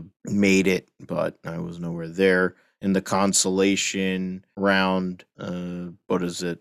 Uh, that's consolation. Yeah. So I only had the one shot. So it was the championship. In the championship round, they give you a fifth place game, and I would have been able to advance if I'd had a chance and I would have probably, I think I would have won. Uh, Luke was in a position if he had made the final, he got knocked off by Joe, and if he had made the final, he would have beat Joe if it, if it was the other way around. So, um, I mean, Josh is always coming through, doing his thing, um, and just pushing through. Uh, yeah, I lost to Wilson. That's what it was. I think I I lost to was it? I lost to Wilson. Uh, oh no, I lost to Luke uh, last year, who then lost to Joe, who then lost, who won the league, and now Joe may or may not need help to make the playoff. But we'll see what happens. We'll talk about it. We're going to talk about Formula One next week. We're also going to talk about football, talk about whatever else is on our mind. Um, probably start doing our season recaps uh, coming up here for all the major motorsports uh, next week. Uh, before we go, Josh, uh, let us know about what the what's going on with iRacing and the W12 Mercedes being uh, posted there. I was already watching videos earlier this afternoon um, regarding that because there's lots of people who, post on YouTube with that in regards to that car. Yeah, definitely the iRacing uh, season one for 2022. They just released the uh, update uh, this week, uh, all the different updates, and then iRacing is releasing, um, which we I already known about this, but now it's coming out uh, this week. The Mercedes W12 F1 car uh, race this year. So if Lewis Hamilton wins, you know you can drive Lewis Hamilton's championship winning car in iRacing. So that'd be pretty cool deal there. Um, and it's the default paint job there too so um, you can drive that around and definitely going to be a lot of fun uh, driving that around. I might have to buy some more tracks though, because you know I, I, don't have Spa, I don't have Monza on iRacing, so I'm gonna have to buy those tracks as well. Do a little iRacing shopping spree or, or whatever. But you know some some of the other uh, road courses I could probably drive on, you know, drive it on Watkins, Watkins Glen there, or drive it on uh, IMS road course in the Indianapolis Motor Speedway. Uh, drive that around that. Um, saw somebody try driving it on Bristol there's a post on Reddit. They uh, managed to get like a 9.9 second lap uh, with uh, the Mercedes car um, in Bristol. So that's a uh, pretty impressive. You know, they had to make make some changes to the setup and uh, had to find the right line uh, on lap two. So they started high on lap one and then took the low line on lap two. And that was uh, pretty interesting getting like a 9.9 second lap uh, with uh, that car at Bristol. Break, of course, breaking the track record by a mile because uh, I think the track record is like 12.1 seconds or something like that. And so cut off like uh almost, you know, like two seconds or more, more than two seconds on that. It's pretty incredible. But that car got released. And then also um, the Honda Civic Type R that they race in IMSA, along with uh, the Hyundai. Um, I forgot the is a one of the Hyundai cars that they race in IMSA also got released. So that's a should be a the fun TCR car, car yeah, the TCR. Veloster. Yeah, Veloster. Yeah, that got released on there too. So uh, that should be a fun car. Try drive the uh, the Honda uh, around there uh, should be fun on some of these road courses uh, to some kind of like a mid-level low level car that you can drive around for fun on i iRacing should be good. Um, and as always you know the uh, usual stuff with uh, indy cars uh, the nascar 87 car um, and i don't know maybe maybe the xfinity car. I did did that a little bit over the weekend trying to catch up from um, not being able to play the last, last couple of weeks or so. Uh, did yeah, last week did some stream, some auto club uh, racing uh, on the Xfinity car, and um, in that I think the one that I did stream, I hit the wall towards the end, but thought I was going to be in good position to get a top five there, but um, ended up hitting the wall. Uh, got a little too loose uh, off of turn four and uh, got into. But uh, it was fun, always fun running the high line there in the Xfinity car as well, uh, getting the run off the corner and save your tires for the end uh, on that track. But uh, yeah, as always, it's going to be fun with all the new content and stuff. Season one for iRacing, so definitely uh, going to be on that. Try to try to stream. I'll let you know, Philip, when you stream the spec, especially with uh, the Mercedes car, because that should be a fun car to drive. Uh, very challenging. Haven't driven anything like that in iRacing because they do have the iRacing IR01, which is supposed to be like their interpretation of a, a Formula One level car, but I haven't had a chance to use that one yet. But I'll try the Mercedes car and see how it goes. Uh, but you know, as always, the Twitch stream's going to be on uh, Twitch stream slash or twitch.com slash your sailor two and go watch on there. Uh, let you know when when I'm on, and then can go watch uh, streaming the Formula One car, streaming iRacing, and uh, streaming IndyCar stuff like that. So it should be fun. Yeah, absolutely, man. He Josh drives really. I've I've said it multiple times. I mean, I've watched Josh on his streams and kind of like how he is on here, calm, cool, collected, brings the heat when it matters, but he's gonna go and you know do his thing and wait for wait for the moment to go and pounce and do what he has to do to get the dub.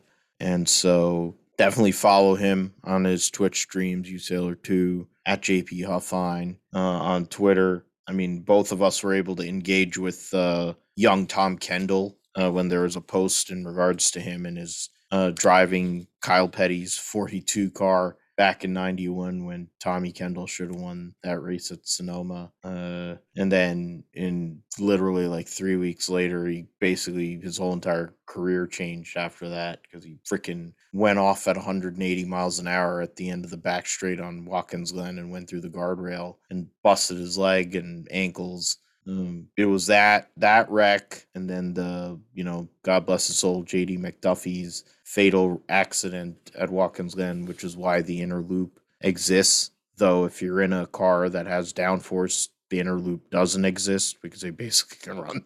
they do down changes and um, run through that. It's not really. It's semi flat. Um, in an Indy, it's I think it's like IndyCar. It's flat in a DPI format. It's basically flat. So, but you know, back this is we're talking about 1991. We're talking about 30. Was it? Yeah, 30 years ago, right? Yeah. So, I mean, that was a whole different time. And then, I mean, there's a video on YouTube that I have as one of my favorites because it's Tommy um, talking about what his car was like, the Intrepid, that brick that was the Intrepid versus what the car that qualified on pole was the Porsche 962 with um, Bernd Schneider, legendary German touring car champion, was driving for Joest, and uh, the speed differentials and all that, and it just sounds insane.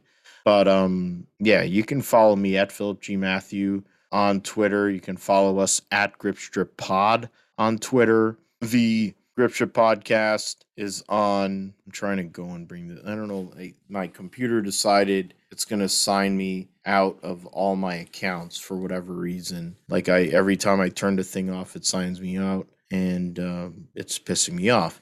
Um, Apple Podcast, Amazon Music, Spotify, Podbean, Pandora. Um, we're also on uh, Stitcher, TuneIn. Um, you know, so we're we're out there. We're growing slowly but surely. We're gonna make uh, make things happen here. Um, I, I know one of these days, you know, you're not going to be able to ignore us, whatever it is, whether it's Josh going viral wearing a crazy outfit, whether it's, you know, me going crazy today on this show and Josh losing his mind on the Jacksonville Jaguars. So we finally, both of us ranted, um, you know, keeping it a little different from what we usually do. Um, whatever it has to be, we're here. Uh, Gripstrip Podcast. We're going to go and run for, I'm trying to bring up the calendar, at least two more weeks. And then we're going to probably take at least a week off for Christmas and New Year's. We'll probably be back after that because football playoffs and or the regular season will be ending. So we want to go and talk about regular season ending um, in for Josh